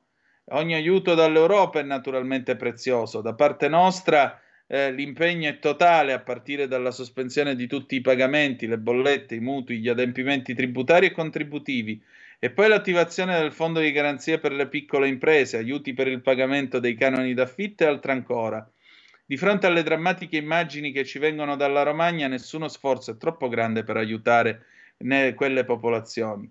Uh, ma lei che futuro vede per Forza Italia? Per Forza Italia vede una funzione sempre più importante, perché noi e solo noi siamo il centro liberale cristiano, che è indispensabile in una democrazia europea ed è parte essenziale della coalizione di governo. Sul piano dei consensi siamo stati penalizzati negli anni scorsi dagli effetti di una persecuzione giudiziaria nei miei confronti basata sul nulla e conclusa con una serie di assoluzioni, ma che ci ha gravemente danneggiato sul piano dell'immagine. Credo che gli italiani se ne stiano progressivamente rendendo conto e che torneranno a darci una larga fiducia. Oh, allora, intanto un abbraccio al Cavaliere, sono contento che stia bene che sia il solito leone della politica quale egli è. Per quanto riguarda i danni d'immagine, non si preoccupi perché eh, c'è chi sta già eh, per dire la sua in questo tema. Il Fatto Quotidiano, Riecco Baiardo, tre foto di Berlusconi con Graviano, le ho fatte io. L'amico del boss, ripreso a sua insaputa da report, eh, sul report, conferma e aggiunge dettagli. I misteri della cattura di Matteo Messina Denaro, il pizzino decisivo trovato dal Ross, ma non dalla polizia.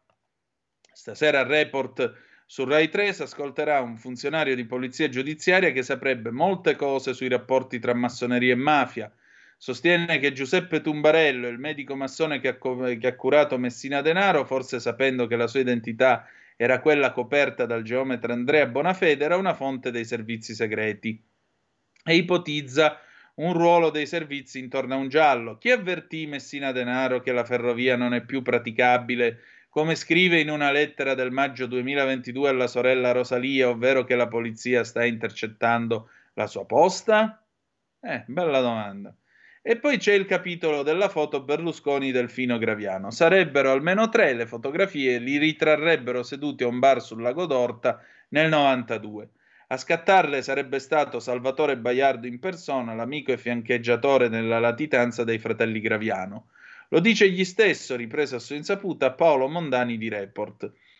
Baiardo è l'uomo che a novembre non è all'arena predisse che Matteo Messina Denaro, essendo molto malato, si sarebbe consegnato di lì a poco per fare un regalino al governo. In seguito avrebbe fatto vedere a Massimo Giletti una sola di queste foto tipo Polaroid, ma senza consegnargliela per consentirgli di fare verifiche sulla sua autenticità. E davanti ai PM ha poi negato l'esistenza della foto. Giletti stava lavorando ad approfondimenti su queste e sulle indagini dei magistrati di Firenze che hanno riaperto il fascicolo su Berlusconi e Dell'Utri quali possibili mandanti esterni delle stragi in continente, prima che una decisione improvvisa dell'editore di La Sette Urbano Cairo gli chiudesse il programma. Davanti alla telecamera nascosta di report, Baiardo si lascia andare ad alcuni dettagli de- sulla storia di queste fotografie. Le avrebbe scattate lui personalmente nell'estate 92 dopo la morte di Paolo Borsellino. Dice proprio nel 92 era in ballo la nascita di Forza Italia.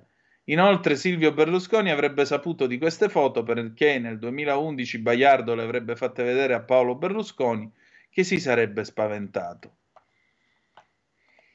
Lascio questo alla vostra considerazione. Io veramente, persino nel padrino di Mario Puzzo, se avete letto il libro senza guardare il film, ma se avete letto il libro, sapete che Don Corleone nel, nel libro eh, non solo non va a rispondere al telefono perché non vuole, e siamo nel 1946, che la sua voce venga registrata, ma addirittura non vuole comparire nelle fotografie. Qua invece c'erano sedicenti boss, personalità della mafia, che invece si facevano le fotografie con Berlusconi, eh, presente Baiardo che gliele scattava. E Berlusconi era così cretino da farsi ricattare con tre Polaroid. Va bene, va bene, io non, non aggiungo altro. Io so soltanto che in questi anni ho visto uno come il figlio di Ciancimino, portato come la Madonna Pellegrina nei programmi di Santoro a dire la sua sulla trattativa Stato-mafia e, e ci sono sentenze di Cassazione passate in giudicato che dicono che di trattativa Stato-mafia non ce n'è stata nemmeno l'ombra. Eh, o crediamo alle sentenze di tribunale, oppure, come viene, viene, io potrei anche raccontarvi che sono in grado di camminare sulle acque. Perché non volete credere all'idea che io possa camminare sulle acque? Veramente siete dei malfidati, tanto lo sapete, siete dei malfidati. Va bene. Fiorenza, fare argini con terriccio è inspiegabile. Dalle mie parti, montagne nella Val di Susa, nel 1800 sono stati costruiti con sassi grandi come automobili e sono ancora lì. Poi ancora Gianluca da Milano, tra Novax che vorrebbero processare tutti i vaccinisti accusandoli di strage, amministratori locali in Emilia-Romagna, anch'essi accusati di incuria e procurata strage, questo paese farebbe prima spostare la capitale a Norimberga. Che amarezza! Ma guarda, eh, forse questo paese potrebbe rinsavire, ritrovare, come diceva Aldo Moro, il senso del dovere ma eh, lui disse proprio questo, questo paese non si salverà e la stagione dei diritti e delle libertà sarà stata vana se in Italia non nascerà una nuova stagione del senso del dovere. E io lo sto guardando proprio adesso Aldo Moro perché ho il suo ritratto appeso al muro qua davanti al computer e lui mi guarda con questo suo sorriso lontano e purtroppo questo morto non è stato ascoltato, purtroppo. Allora, vi abbiamo parlato anche di Berlusconi, della, della nuova saga di... no di Addolorato, quella era una canzone di LL Storie Tese, della saga di Baiardo. Un'ultima cosa con eh, la povera Eugenia Roccella che... Eh, ah, i greci, i greci ragazzi, e qui ci scordiamo dei greci. Mm, sapete, c'è questa gustosissima notizia che arriva dalla Grecia, dove ieri il centrodestra ha stravinto le elezioni, però ahimè eh, il problemino è che... Eh, dov'è qua? Ecco qua, siamo su Il Giornale, il flop del Rosso Tsipras, Mitsotakis lo doppia, ma è costretto a vincere. Permettete, una vittoria, cravatta batte camicia 1-0, anche perché lo sapete che Tsipras si presenta sempre scamiciato il premier ruscente trionfa in tutte le province, per esultare deve attendere il secondo turno. Nea Democratia, il partito conservatore, incassa il 41%, guidato dal 55enne premier Kyriakos Mitsotakis, vince nella maggioranza delle province del paese, doppiando nettamente Siriza e un Alexis Tsipras che in molti vorrebbero dimissionario ma non avendo raggiunto per un soffio la maggioranza di 151 seggi e con al momento l'indisponibilità dei socialisti del PASOK a un governo di larghe intese, la Grecia torna- dovrebbe tornare alle urne il 25 giugno. In quell'occasione una sorta di ballottaggio, in realtà una nuova tornata elettorale, questa volta a sistema maggioritario, Mitsotakis col premio di maggioranza avrebbe la vittoria in tasca e il via libera per un secondo mandato con un esecutivo monocolore, perché in questo caso gli scatta anche il premio di maggioranza di 50 seggi. Eh, pausa e poi Riccardo Molinari con noi già collegato. A tra poco.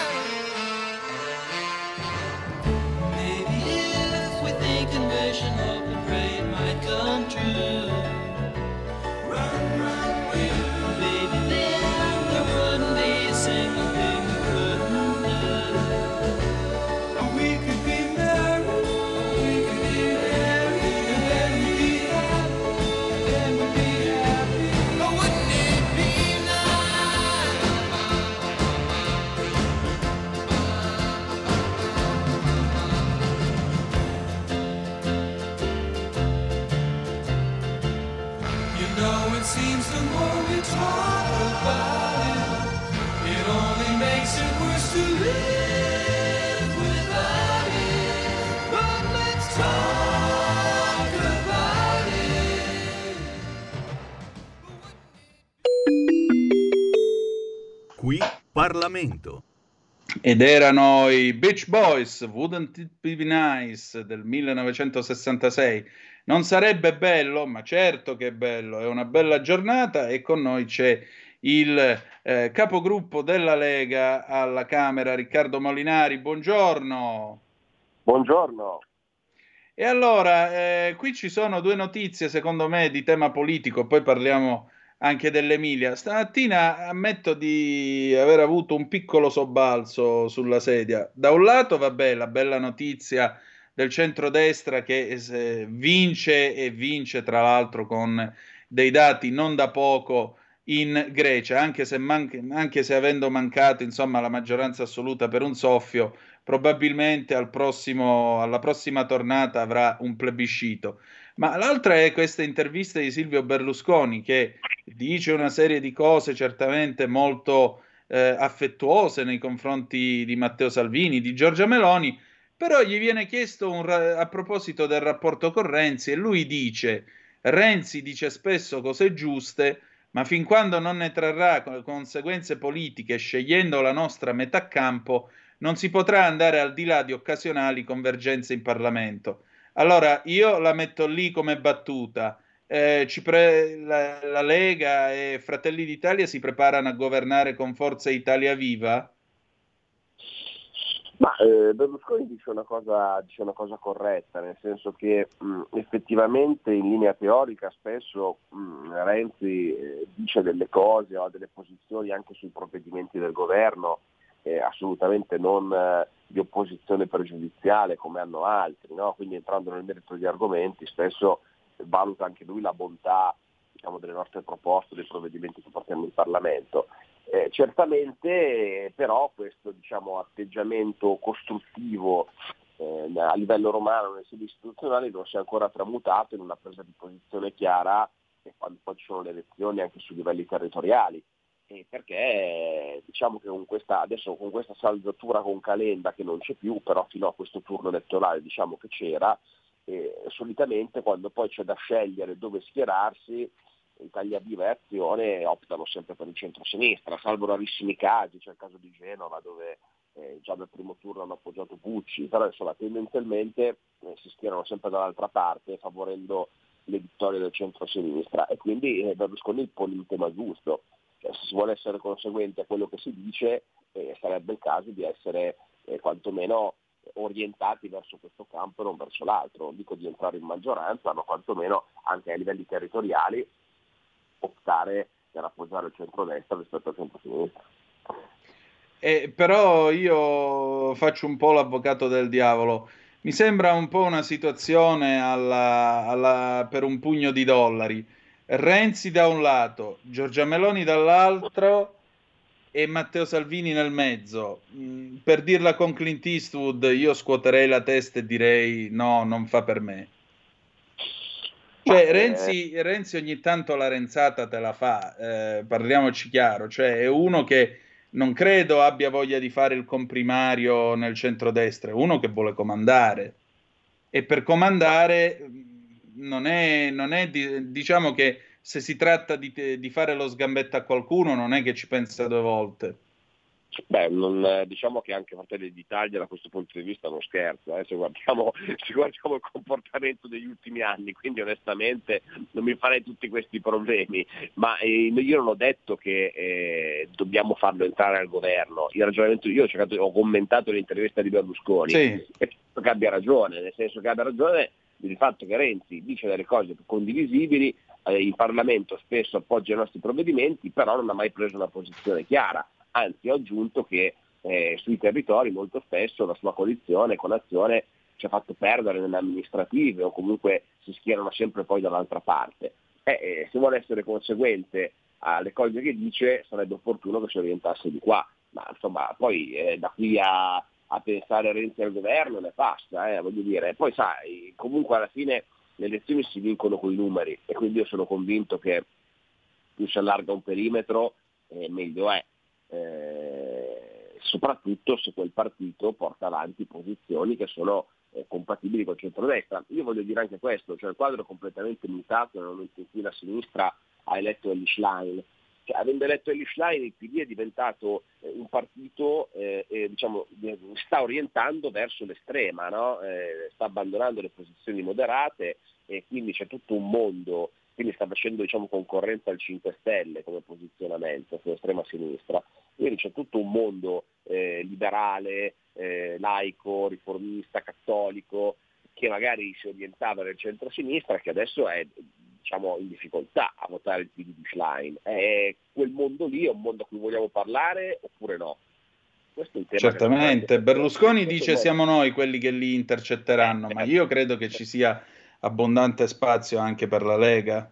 Assolutamente sì, soprattutto visto e considerato che anche noi abbiamo ormai una destra-destra, quella dei Fratelli d'Italia, che occupa quel campo e quindi noi dobbiamo eh, insomma, ritornare a quella che è la nostra vocazione originaria, cioè il partito territoriale, il partito del fare, eh, il partito eh, insomma, eh, eh, identitario, eh, che però insomma, rispetto a Fratelli d'Italia riesce a dialogare con certi mondi con cui, con cui quei mondi non, non, dialogherebbero mai. Ecco, io penso che abbiamo grande spazio noi come Lega da questo punto di vista.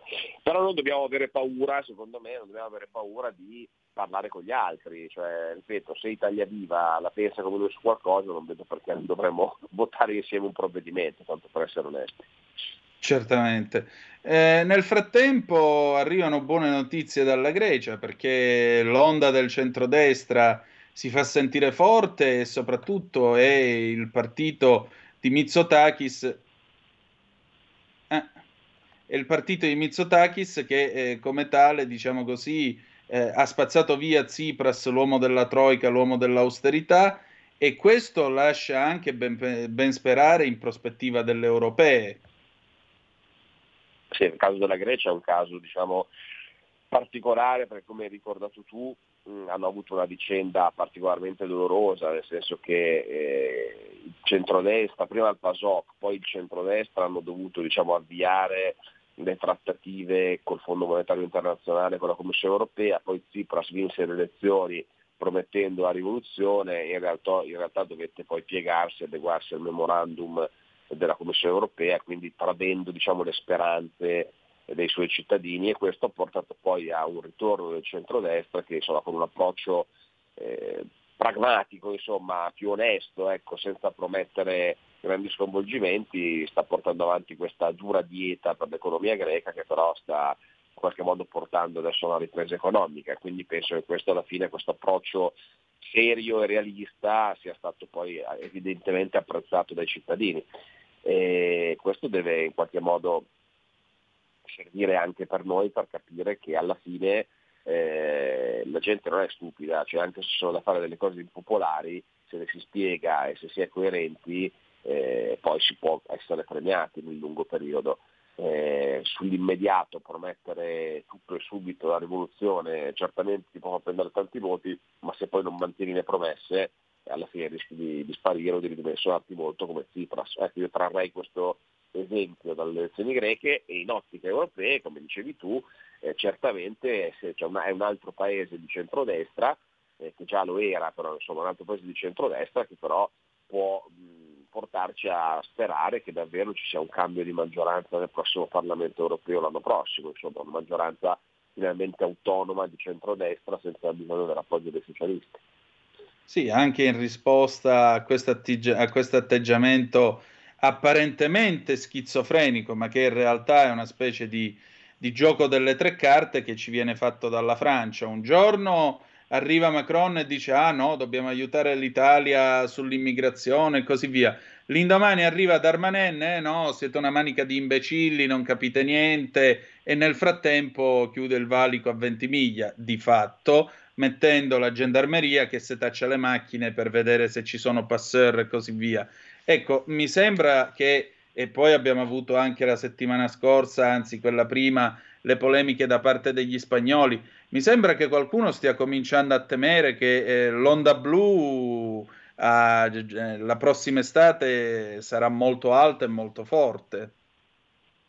Beh, questo, questo lo vedremo. Sulla Francia posso dirti che certamente è stata una pesante sgrammaticatura quella del ministro degli interni che ha attaccato diciamo, Giorgia Meloni, il nostro paese, senza un apparente motivo, se non, eh, io ne vedo due, che in quei giorni Giorgia Meloni stava incontrato Haftar e quindi in qualche modo ha messo il naso in Libia che la Francia probabilmente ritiene sua eh, prerogativa esclusiva, eh, quindi l'Italia sta cercando di fare una sua politica estera per eh, per evitare l'arrivo di migranti, per riportare i nostri interessi economici col piano Mattei in Africa e quindi sappiamo che questo insomma, non è che faccia particolarmente piacere alla Francia, dall'altra parte c'è chi dà una lettura di politica interna, cioè il fatto che la Le Pen sta salendo nei sondaggi e quindi legittimare un governo eh, di centrodestra come quello italiano in qualche modo creerebbe, darebbe un vantaggio alla Le Pen anche in Francia. Insomma, queste sono le due letture che sono state date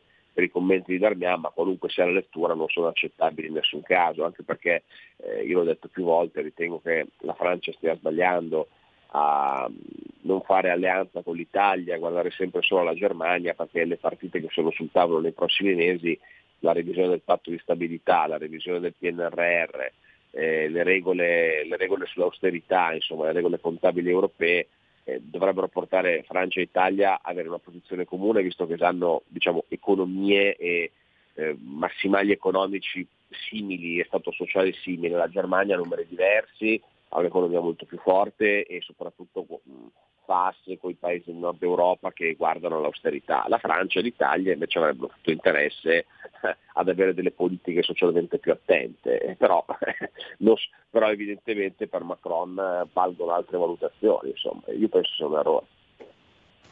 Certamente. Un'ultima cosa, quest'estate, quest'estate sì, questa settimana di che cosa si, qual è il tema caldo in aula?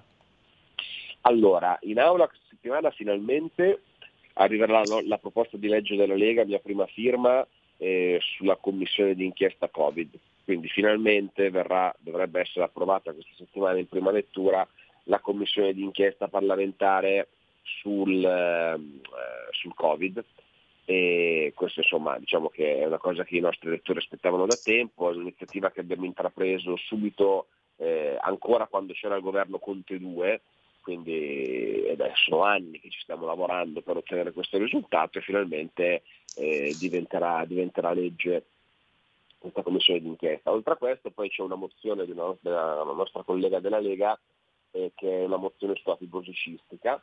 E poi abbiamo anche un provvedimento, una proposta di legge che dà una delega al governo per il voto dei fuorisede, quindi sarà una delega al governo per permettere agli studenti fuorisede di poter votare alle elezioni. Questa era la, la norma della Madia su cui c'è stata tanta polemica perché si accusa il centrodestra di non voler far votare i fuorisede alle elezioni, ma insomma c'erano oggettivamente dei problemi organizzativi che necessitano una proposta del governo perché non è così semplice far ascoltare lo studente fuori sede per il, le elezioni che ci sono nel suo comune piuttosto che nella sua regione eh, votando in un altro territorio. Quindi c'è questa delega al governo per trovare una soluzione e per capire in quali tipi di elezioni si possa permettere fuori sede di votare senza rientrare a casa. Benissimo, grazie, grazie davvero a Riccardo Molinari, capogruppo della Lega alla Camera. Noi ci risentiamo allora lunedì prossimo. Grazie ancora. Un saluto eh, a tutti e grazie, grazie per l'invito. Prego. Noi chiudiamo questo spazio e adesso è il momento di Carla De Bernardi con La grande città. Qui Parlamento. Avete ascoltato la rassegna stampa.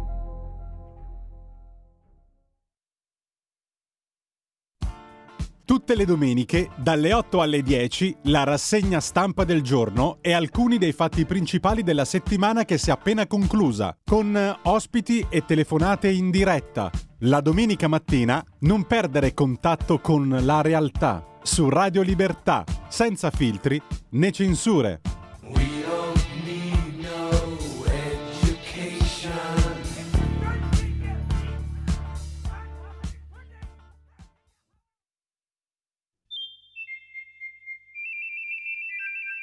Va ora in onda La grande città con Carla De Bernardi. Si può vivere anche a Milano, nel cuore della città. C'è tanta gente in E la linea torna subito ad Antonino Danna. Grazie Federico, il meneghino volante, il nostro Federico Borsari. A proposito, sapete che c'è una bella mostra organizzata e dedicata alla memoria di eh, suo nonno che era un grandissimo disegnatore di famiglia cristiana e io ho, veramente avuto il piacere da ragazzino di vedere queste bellissime illustrazioni, specie quando fecero la Divina Commedia. Non sapevo fosse lui, poi vedi come la vita, i libri facilitano l'incontro. Dov'è questa mostra, Federico? Presso la Biblioteca Civica di Inzago. Se passate di là. ecco, andatevi a vedere i lavori di Nino Gregori. Allora, Carla, buongiorno. Io nemmeno ti vedo. Che è successo? Come non mi vedi? Io ti vedo, vedo io ti vedo due volte. E Gioia, però tu non hai attivato la webcam e vedo soltanto te con questo. Come faccio a attivare la webcam? E ammacca dove c'è il simbolo della cinepresa tra il microfono e il pulsante Eh, rosso sì. che chiude la chiamata. Eh, ammacca. Premuto. Attiro video. Sì, oh, eccola qua, in tutto il suo splendore, Carla De Bernardi. Buongiorno. Eh, buongiorno, buongiorno. Eccoci qua, vedi come io non molto splendore, ma comunque. No, no, Eh. splendido anche tu, non dire sciocchezze, tu sei il re della cravatta. Eh, lo so, è che in questo periodo non me la sto mettendo perché sono un po' in disarmo, però tornerò a, eh, tornerò a mettermela. Allora, Lo consente, anche se fa freddo, ma la stagione consente di non mettere la cravatta. eh sì. Allora, Allora, intanto buongiorno, bentrovata. Di che si parla oggi? allora, si parla, a parte che credo che oggi ci sia, io sento il rimbombo, anche tu? Mm, fai un po' l'eco, sì. Eh, eh, eh, vediamo un po' questo perché. Non si sa, non si capisce. Federico, ci affidiamo al tuo alto magistero. Esatto. Allora- No, dicevo che oggi, non so se lo sapete, ma ci dovrebbe essere. Mi senti? Sì, perfettamente. Carla, ti sentiamo. Da Milano per mettere una corona alla tomba di Manzoni Montale. Credo proprio in questo momento ci dovrebbe essere Mattarella. Non so se ti risulta. Ah, eh, non ho idea, devo dare un'occhiata. Ora vediamo sull'Ansa. Che mi risulta che ci sia Mattarella monumentale, che è, un- è una cosa importante, Mattarella monumentale. Eh beh, direi. Eh, Eh, detto questo, oggi parliamo sempre di sindaci e parliamo di Giuseppe Vigoni. Giuseppe Vigoni, si chiama così, Giuseppe, scusami, non mi ricordavo se si chiamava Giuseppe. Giuseppe Vigoni era un, un geografo esploratore, era un personaggio molto interessante e durante... Io però veramente sento, sento tutto... Carla, provo a richiamarti, butto giù e ti Sì, richiamo. ora fa l'effetto Piazza San Pietro, in effetti. Eh, esatto, cosa fai? Provi a richiamarmi? Sì, ora ti richiama. Ecco Ok, qua. chiudo? Sì, ora chiudi, chiudi, chiudi tu, chiudi tu. Chiama lei o chiamo io? Sembra un po'... Ve lo ricordate a Indietro tutta, quando Alfredo Cerruti diceva sempre nei panni del professor Pisapia, diceva ad Arbore, chiama lei o chiama io? Volante 1 e volante 2, portarsi via Scambia c'è un'infezione. Qui il maresciallo non capisce niente, parla americano, non si capisce niente. Volante 2, vattene istinto. Adesso va bene? Ecco, io nel frattempo ho intrattenuto gli ospiti con, con una citazione da un album degli Squallor. Dici tutto allora. Il, il Presidente della Repubblica al cimitero monumentale, sì, confermo. Ecco, mi sembra una bella cosa. Io non sono là perché non sono considerata VIP e Mm. quindi non mi hanno pregato di andare, ma sto scherzando ovviamente. Allora, noi parliamo invece di questo nostro amico Giuseppe Vigoni, che fu sindaco dal 28 ehm, agosto del 1892 al novembre del 1894 per due anni. Poi ci, fa una, ci, fu, ci fu una piccola parentesi in cui venne nominato un regio commissario che si chiamava Adeodato Bonasi. Adeodato è un nome piuttosto strano. Io credo che stia, faccia parte di quei nomi che non so se lo sai, che si chiamano adespoti, Sì, O- che non hanno il santo che non hanno patrono. l'onomastico. Mm. Eh, quindi Adeodato Bonasi per un eh, qualche mese è commissario Reggio e poi torna al nostro Vigoni per altri eh, quasi quattro anni, eh, tre anni e mezzo. E poi c'è di nuovo una piccola parentesi con un altro eh, Reggio commissario che si chiamava, si chiamava Francesco qualcosa e, ehm, e poi cambia sindaco e diventa un sindaco Giuseppe Mussi che sarà un sindaco di sinistra, mentre eh, Vigoni era un sindaco ehm, a capo di una giunta di destra. Durante il mandato di Vigoni succedono un sacco di cose. Allora, te ne dico alcune. Beh, intanto, vabbè, ci arriviamo dopo perché è un po' la cosa più importante. Ehm, eh, viene inaugurato a proposito di Monumentale il tram che si chiamerà La Gioconda, che faceva la spola tra il Monumentale e il Musocco per trasferire le salme, perché nel frattempo Musocco era stato aperto e il Monumentale era diventato il cimitero dei VIP e eh, questa Gioconda, così chiamata dai milanesi, era un tram con due, ehm, eh, come si chiamano, carrozze. Nella prima c'era il defunto e eh, i dolenti, i parenti stretti, e nella seconda gli amici che partecipavano al funerale. Questa Gioconda faceva anche il servizio dalla, ehm, dove adesso ci sono le terme di Milano, hai presente a Porta Romana le terme di Milano? Sì. Diceva il, po- poi divenne il, il ehm, dopolavoro dell'ATM, ma all'inizio era la sala d'aspetto dove, eh, da dove partiva la Gioconda che andava vuoi al Monumentale, vuoi a Musocco. Durante sempre il mandato del nostro amico Vigoni, ehm, eh, vengo, ah sì, eh, questa è una cosa che, che- che sanno in pochi, venne aperto all'Isola Botta. L'Isola Botta era un quartiere dove adesso ci sono quelle case, sai, semicircolari intorno all'Arco della Pace. Quella era l'Isola Botta, lì viene aperto un ristorante Savini, ce n'era già uno in galleria, con tanto di teatro e nel mio libro c'è una bella foto che ho trovato sempre all'archivio di Milano Bertarelli, che è un, un tesoro, uno scrigno pieno di, di tesori, una foto di questo teatrino di ehm, eh, piazza de- dell'Isola Botta. Fu demolito quando fu, furono, furono appunto in epoca poi umbertina ehm, costruiti i, i nuovi, i nuovi palazzi che peraltro sono molto belli. Eh, Carla ci scrive il Manzoni, ma non quello, lo sfigato lì, quello che ha scritto il romanzo che nessuno conosce. ah no, Quello- che, che sto parlando di quello più famoso che abita appunto alle Canarie. Dice, Che saluto. ecco, dice Manzoni non è al Monumentale, ma chi si può interessare di un autore minore? Figuratevi, Manzoni è alle Canarie. E poi aggiunge: esiste anche via Deodato Ressi e, e la traversa di Melchiorre Gioia. Ecco, vedi?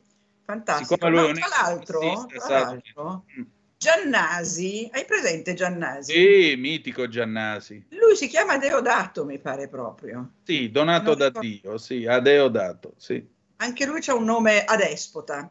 Vabbè, Mm. torniamo ai nostri anni. Siamo alla fine del 1800, siamo intorno al 1892, 94, 98. Ehm, nel 98 Toscanini diventa direttore, eh, assume la direzione della Scala ed è importantissimo perché modificherà completamente la direzione d'orchestra. Sai che prima alla Scala si mangiava, si girava Sì. eh, si ballava, c'erano le luci accese, non si facevano le audizioni, insomma era un Carla, io ho sentito dire che eh, quando l'opera non era un gran successo c'era chi versava il risotto bollente Dalle- eh, dai sulle, palchi. giacche, sulle giacche degli orchestrali. È vera sta cosa? Penso che sia vera, ma perché i cosiddetti palchettisti, cioè i proprietari dei palchi, lì la storia è lunga, adesso non c'è tempo di raccontarla, ma erano proprietari dei palchi, eh, mangiavano nei loro palchi e avevano i camerieri che dove adesso ci sono gli spogliatoi, ogni palco ha un piccolo spogliatoio, lì c'erano delle cucinette, delle cucinine e mh, i camerieri dei ricchi facevano e degli aristocratici facevano il risotto e lo servivano nei palchi dove nei palchi succedeva di tutto, secondo me amoreggiavano, ne facevano di tutti i colori. E poi appunto, se il risotto avanzava o non gli piaceva o non gli piaceva l'opera, veniva lanciato in, eh, sull'orchestra. Non esisteva ancora il golfo mistico, perché sai che il golfo mistico, cioè la fossa dell'orchestra, la portò proprio Toscanini che la importò da Bayreuth, dove l'aveva, ehm, l'aveva messa eh, Wagner. Vabbè, Sì. quindi abbiamo il apre Salvini, Toscanini diventa direttore della Scala, muore Verdi e nel 1901 per l'appunto Toscanini dirigerà il Va Pensiero sulle scale del Famedio per quando viene tra- eh, trasportato Verdi con Giuseppina Strepponi e la moglie vengono portati alla, come si chiama, alla casa di riposo di Piazza Bonarroti perché Sì. il primo funerale di Verdi parte dal Grand Hotel de Milan dove lui è morto in via Manzoni e va al Monumentale dove c'è già la Strepponi e sono ehm, sepolti in una posizione dove adesso c'è l'edicola di, Miche- di, eh, Sergio Bonelli, tanto per dirti la stranezza. Eh, nel, ehm, un mese dopo vengono traslati alla loro cappella bellissima, simbolista, meravigliosa di eh, Piazza Buonarroti andatela a visitare perché l'ingresso è libero, basta chiedere, passare dalla portineria e dire sto andando alla Cappella Verdi. E, mm, e Toscanini diresse il Va Pensiero con 900 coristi, pensa, e 180 orchestrali, tutti schierati. E Verdi e Giuseppina partono dal Monumentale e se ne vanno alla, alla casa di riposo. Ehm, in credo che nasca in quegli anni a Palazzo Bertarelli il Touring Club, che inizialmente era stato fondato da dei ciclisti e anche loro erano molto innovativi perché volevano che il, il ciclismo diventasse una cosa molto diffusa e per esempio promossero la prima segnaletica per ciclisti. Mm. Adesso al, tour, al Palazzo Bertarelli in Corso Italia c'è ancora la libreria del Touring, non so se c'è più la sede perché il Palazzo Bertarelli è diventato un albergo di stralusso della catena Radisson. Mm. Eh, poi vabbè in piazza Scala Beltrami fa il palazzo, Luca Beltrami fa il palazzo della, della Banca Commerciale Italiana e nel 98, 16 dicembre, viene fondato il Milan da Ah. tale, da tale Kilpin. Kilpin era di Nottingham, era un inglese che prima aveva militato nel Torino, poi viene a Milano e il 16 di dicembre del 98 fonda il Milan ed è sepolto anche lui al Monumentale, inutile dirlo, eh, perché lui era sepolto in una fossa comune a, a Musocco, o comunque in una, tom- no, in una tomba anonima, scusami, a Musocco, Sì. ma i mh, soci del club del Casciavit, che sono, è un club milanista sfegatato, l'hanno, hanno ottenuto di portarlo al, eh, nelle gallerie inferiori del Famedio, dove quando lo vai a trovare è una celletta, però ci sono sempre i biglietti del Milan, dei, dei saluti, delle, delle, sciarpe, insomma è un piccolo luogo di culto. E, ehm, poi dieci anni dopo tu lo sai che dal Milan, da una costola del Milan, dei dissidenti fondarono l'Inter. Quindi la rivalità tra Inter e Milan deriva proprio, credo, proprio anche da questo, perché l'Inter è, una è come Adamo ed Eva, l'Inter è una costola del Milan. E però gli interisti sono bauscia, mi dicono. Eh, e, e qua io non vorrei entrare nel merito perché popolare. interisti e milanesi e milanissimi mi sembra che abbiano tutti e due buon diritto di esistere. Eh, e lui fondò appunto il Milan Cric- Cricket and Football Club, che aveva una maglia rossa come il fuoco e nera come la paura che dovevano avere gli avversari. Questo era lo scopo del, del rosso-nero. Eh, Kilpin poi eh, si eh, morì giovane perché abusava di tabacco, di alcol, eccetera, eccetera, e eh, si dice che la sua ultima partita venne disputata sul campo di via Fratelli Bronzetti contro eh, il Narcisse Sport di Montreux. Eh, non so dove ho trovato questa notizia, ma alcuni sostengono che la gara d'addio di eh, Kilpin eh, sia stata contro l'Old Boys di Basilea. Sapremo mai questa importante verità? Non lo sappiamo. Eh, l'altra cosa invece fondamentale che successe nel 1898, il 5 maggio, quindi il 6 maggio, quindi proprio nel mese in cui ci troviamo, fu questa rivolta eh, che qualcuno chiama della michetta, perché in tutta Italia c'erano dei moti eh, sociali molto forti, perché c'erano delle condizioni di lavoro e sì, per la tassa sul rimacinato, no? Sì, la, la... quella del 1898. Esatto, venne messa una tassa sul grano che fece aumentare e lievitare la, il costo del pane e siccome gli operai già allora si portavano la, la michetta, che tra l'altro la michetta credo sia di derivazione austriaca, la rosetta, eh, era un, un, pane che facevano gli austriaci che, che noi poi abbiamo elaborato e ehm, questi operai protestavano perché il, il, loro panino quotidiano era diventato troppo caro, credo che partisse a Milano dalla, dagli operai della Pirelli la rivolta. Comunque, com'è come non è, ehm, il eh, generale Bava Beccaris sì. eh, a un certo punto sparò sulla folla dei manifestanti che erano disarmati, eh, erano operai, erano contadini, erano artigiani, erano disarmati. Bava Beccaris ne fa secchi un'ottantina e ne ferisce un quantitativo. E, ehm, e, cosa succede? Che il re Umberto I darà a Bava Beccaris la medaglia eh, d'oro al valor militare. Questo farà molto arrabbiare gli anarchici, in particolare gli anarchici che avevano una comunità in New Jersey, se non ricordo male a Patterson, proprio la città sì. di Patterson, comunque nel New Jersey, e uno di questi anarchici è il Gaetano Bresci. Gaetano Bresci viene a Milano, la leggenda dice che si sia fermato a dormire a, in una locanda al quartiere del Bottonuto. Bottonuto era un antico quartiere di stradine, botteghe, osterie, dove adesso c'è Via Larga e Piazza Diaz, per capirci. Quando sì. sono state fatte Via Larga e Piazza Diaz, il Bottonuto è stato raso al suolo, come tante altre zone di Milano, della vecchia Milano, e mh, lì c'era una eh, trattoria che si chiamava Il Pecet, e sopra c'era una casa chiusa, perché al Bottonuto c'erano le case chiuse, quelle più proletarie, quelle chic erano in via eh, Abrera, no? in via San Carpoforo, per cui all'epoca si usava dire dove stai andando? Uno rispondeva sto andando a San Carpofor, San Carpofor in, al milanese e, si, e, questo intendeva dire che stava andando a quello che allora si chiamavano le case chiuse o i casini. E invece eh. al Cottonuto c'erano le case chiuse e quelle un po' più sgrause e qui sembra che abbia dormito l'ultima sua notte Gaetano Bresci. Poi va a Monza, fa fuori il sovrano e viene incarcerato. Circa un anno dopo lui viene trovato impiccato e si dice che si è suicidato, ma una delle possibili verità è che lui sia stato suicidato come molti altri no, nel tempo, anche perché il suo vicino di cella, il suo compagno di cella, ottenne poi la grazia e il direttore del carcere fu promosso. Quindi questo dà da pensare che qualcosa era successo.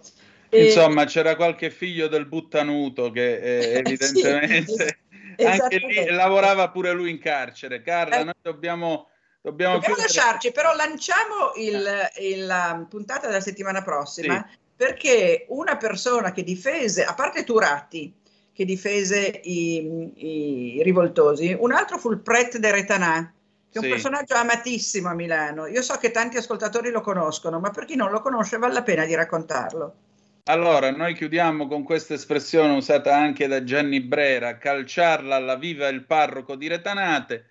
Nella prossima puntata sgom- eh, sveleremo questo mistero. Omaggiamo il prete Retanà. Ciao Grazie Carla. Grazie a tutti, grazie a Manzoni dalle Canarie. Ecco, grazie. Allora, noi Vero chiudiamo... Manzoni, diffidate dalle imitazioni. Ovviamente. Noi chiudiamo qui la nostra puntata. Adesso c'è Mister Elettrizzante Alessandro Panza con, il suo, con i suoi orizzonti verticali. Se avete voglia, alle tre ci sono di nuovo io con Laura Ravetto, se no alle dieci e mezza Pigi Pellegrin e all'una l'immenso Sammy Varin. Ma, ma- ma- ma restate con noi, ma dove andate? Portatevi la radio appresso. Grazie per essere stati con noi e ricordate che malgrado tutto, the best is yet to come, il meglio deve ancora venire. Vi hanno parlato Carla De Bernardi e Antonino Danna. Buongiorno. Avete ascoltato La grande città con Carla De Bernardi. Della gente che vive, che lavora, che si diverte, che respira in mezz'ora da piazza del Duomo, arrivi dove vuoi. Ma alle 4 del mattino Milano diventa un posto molto strano.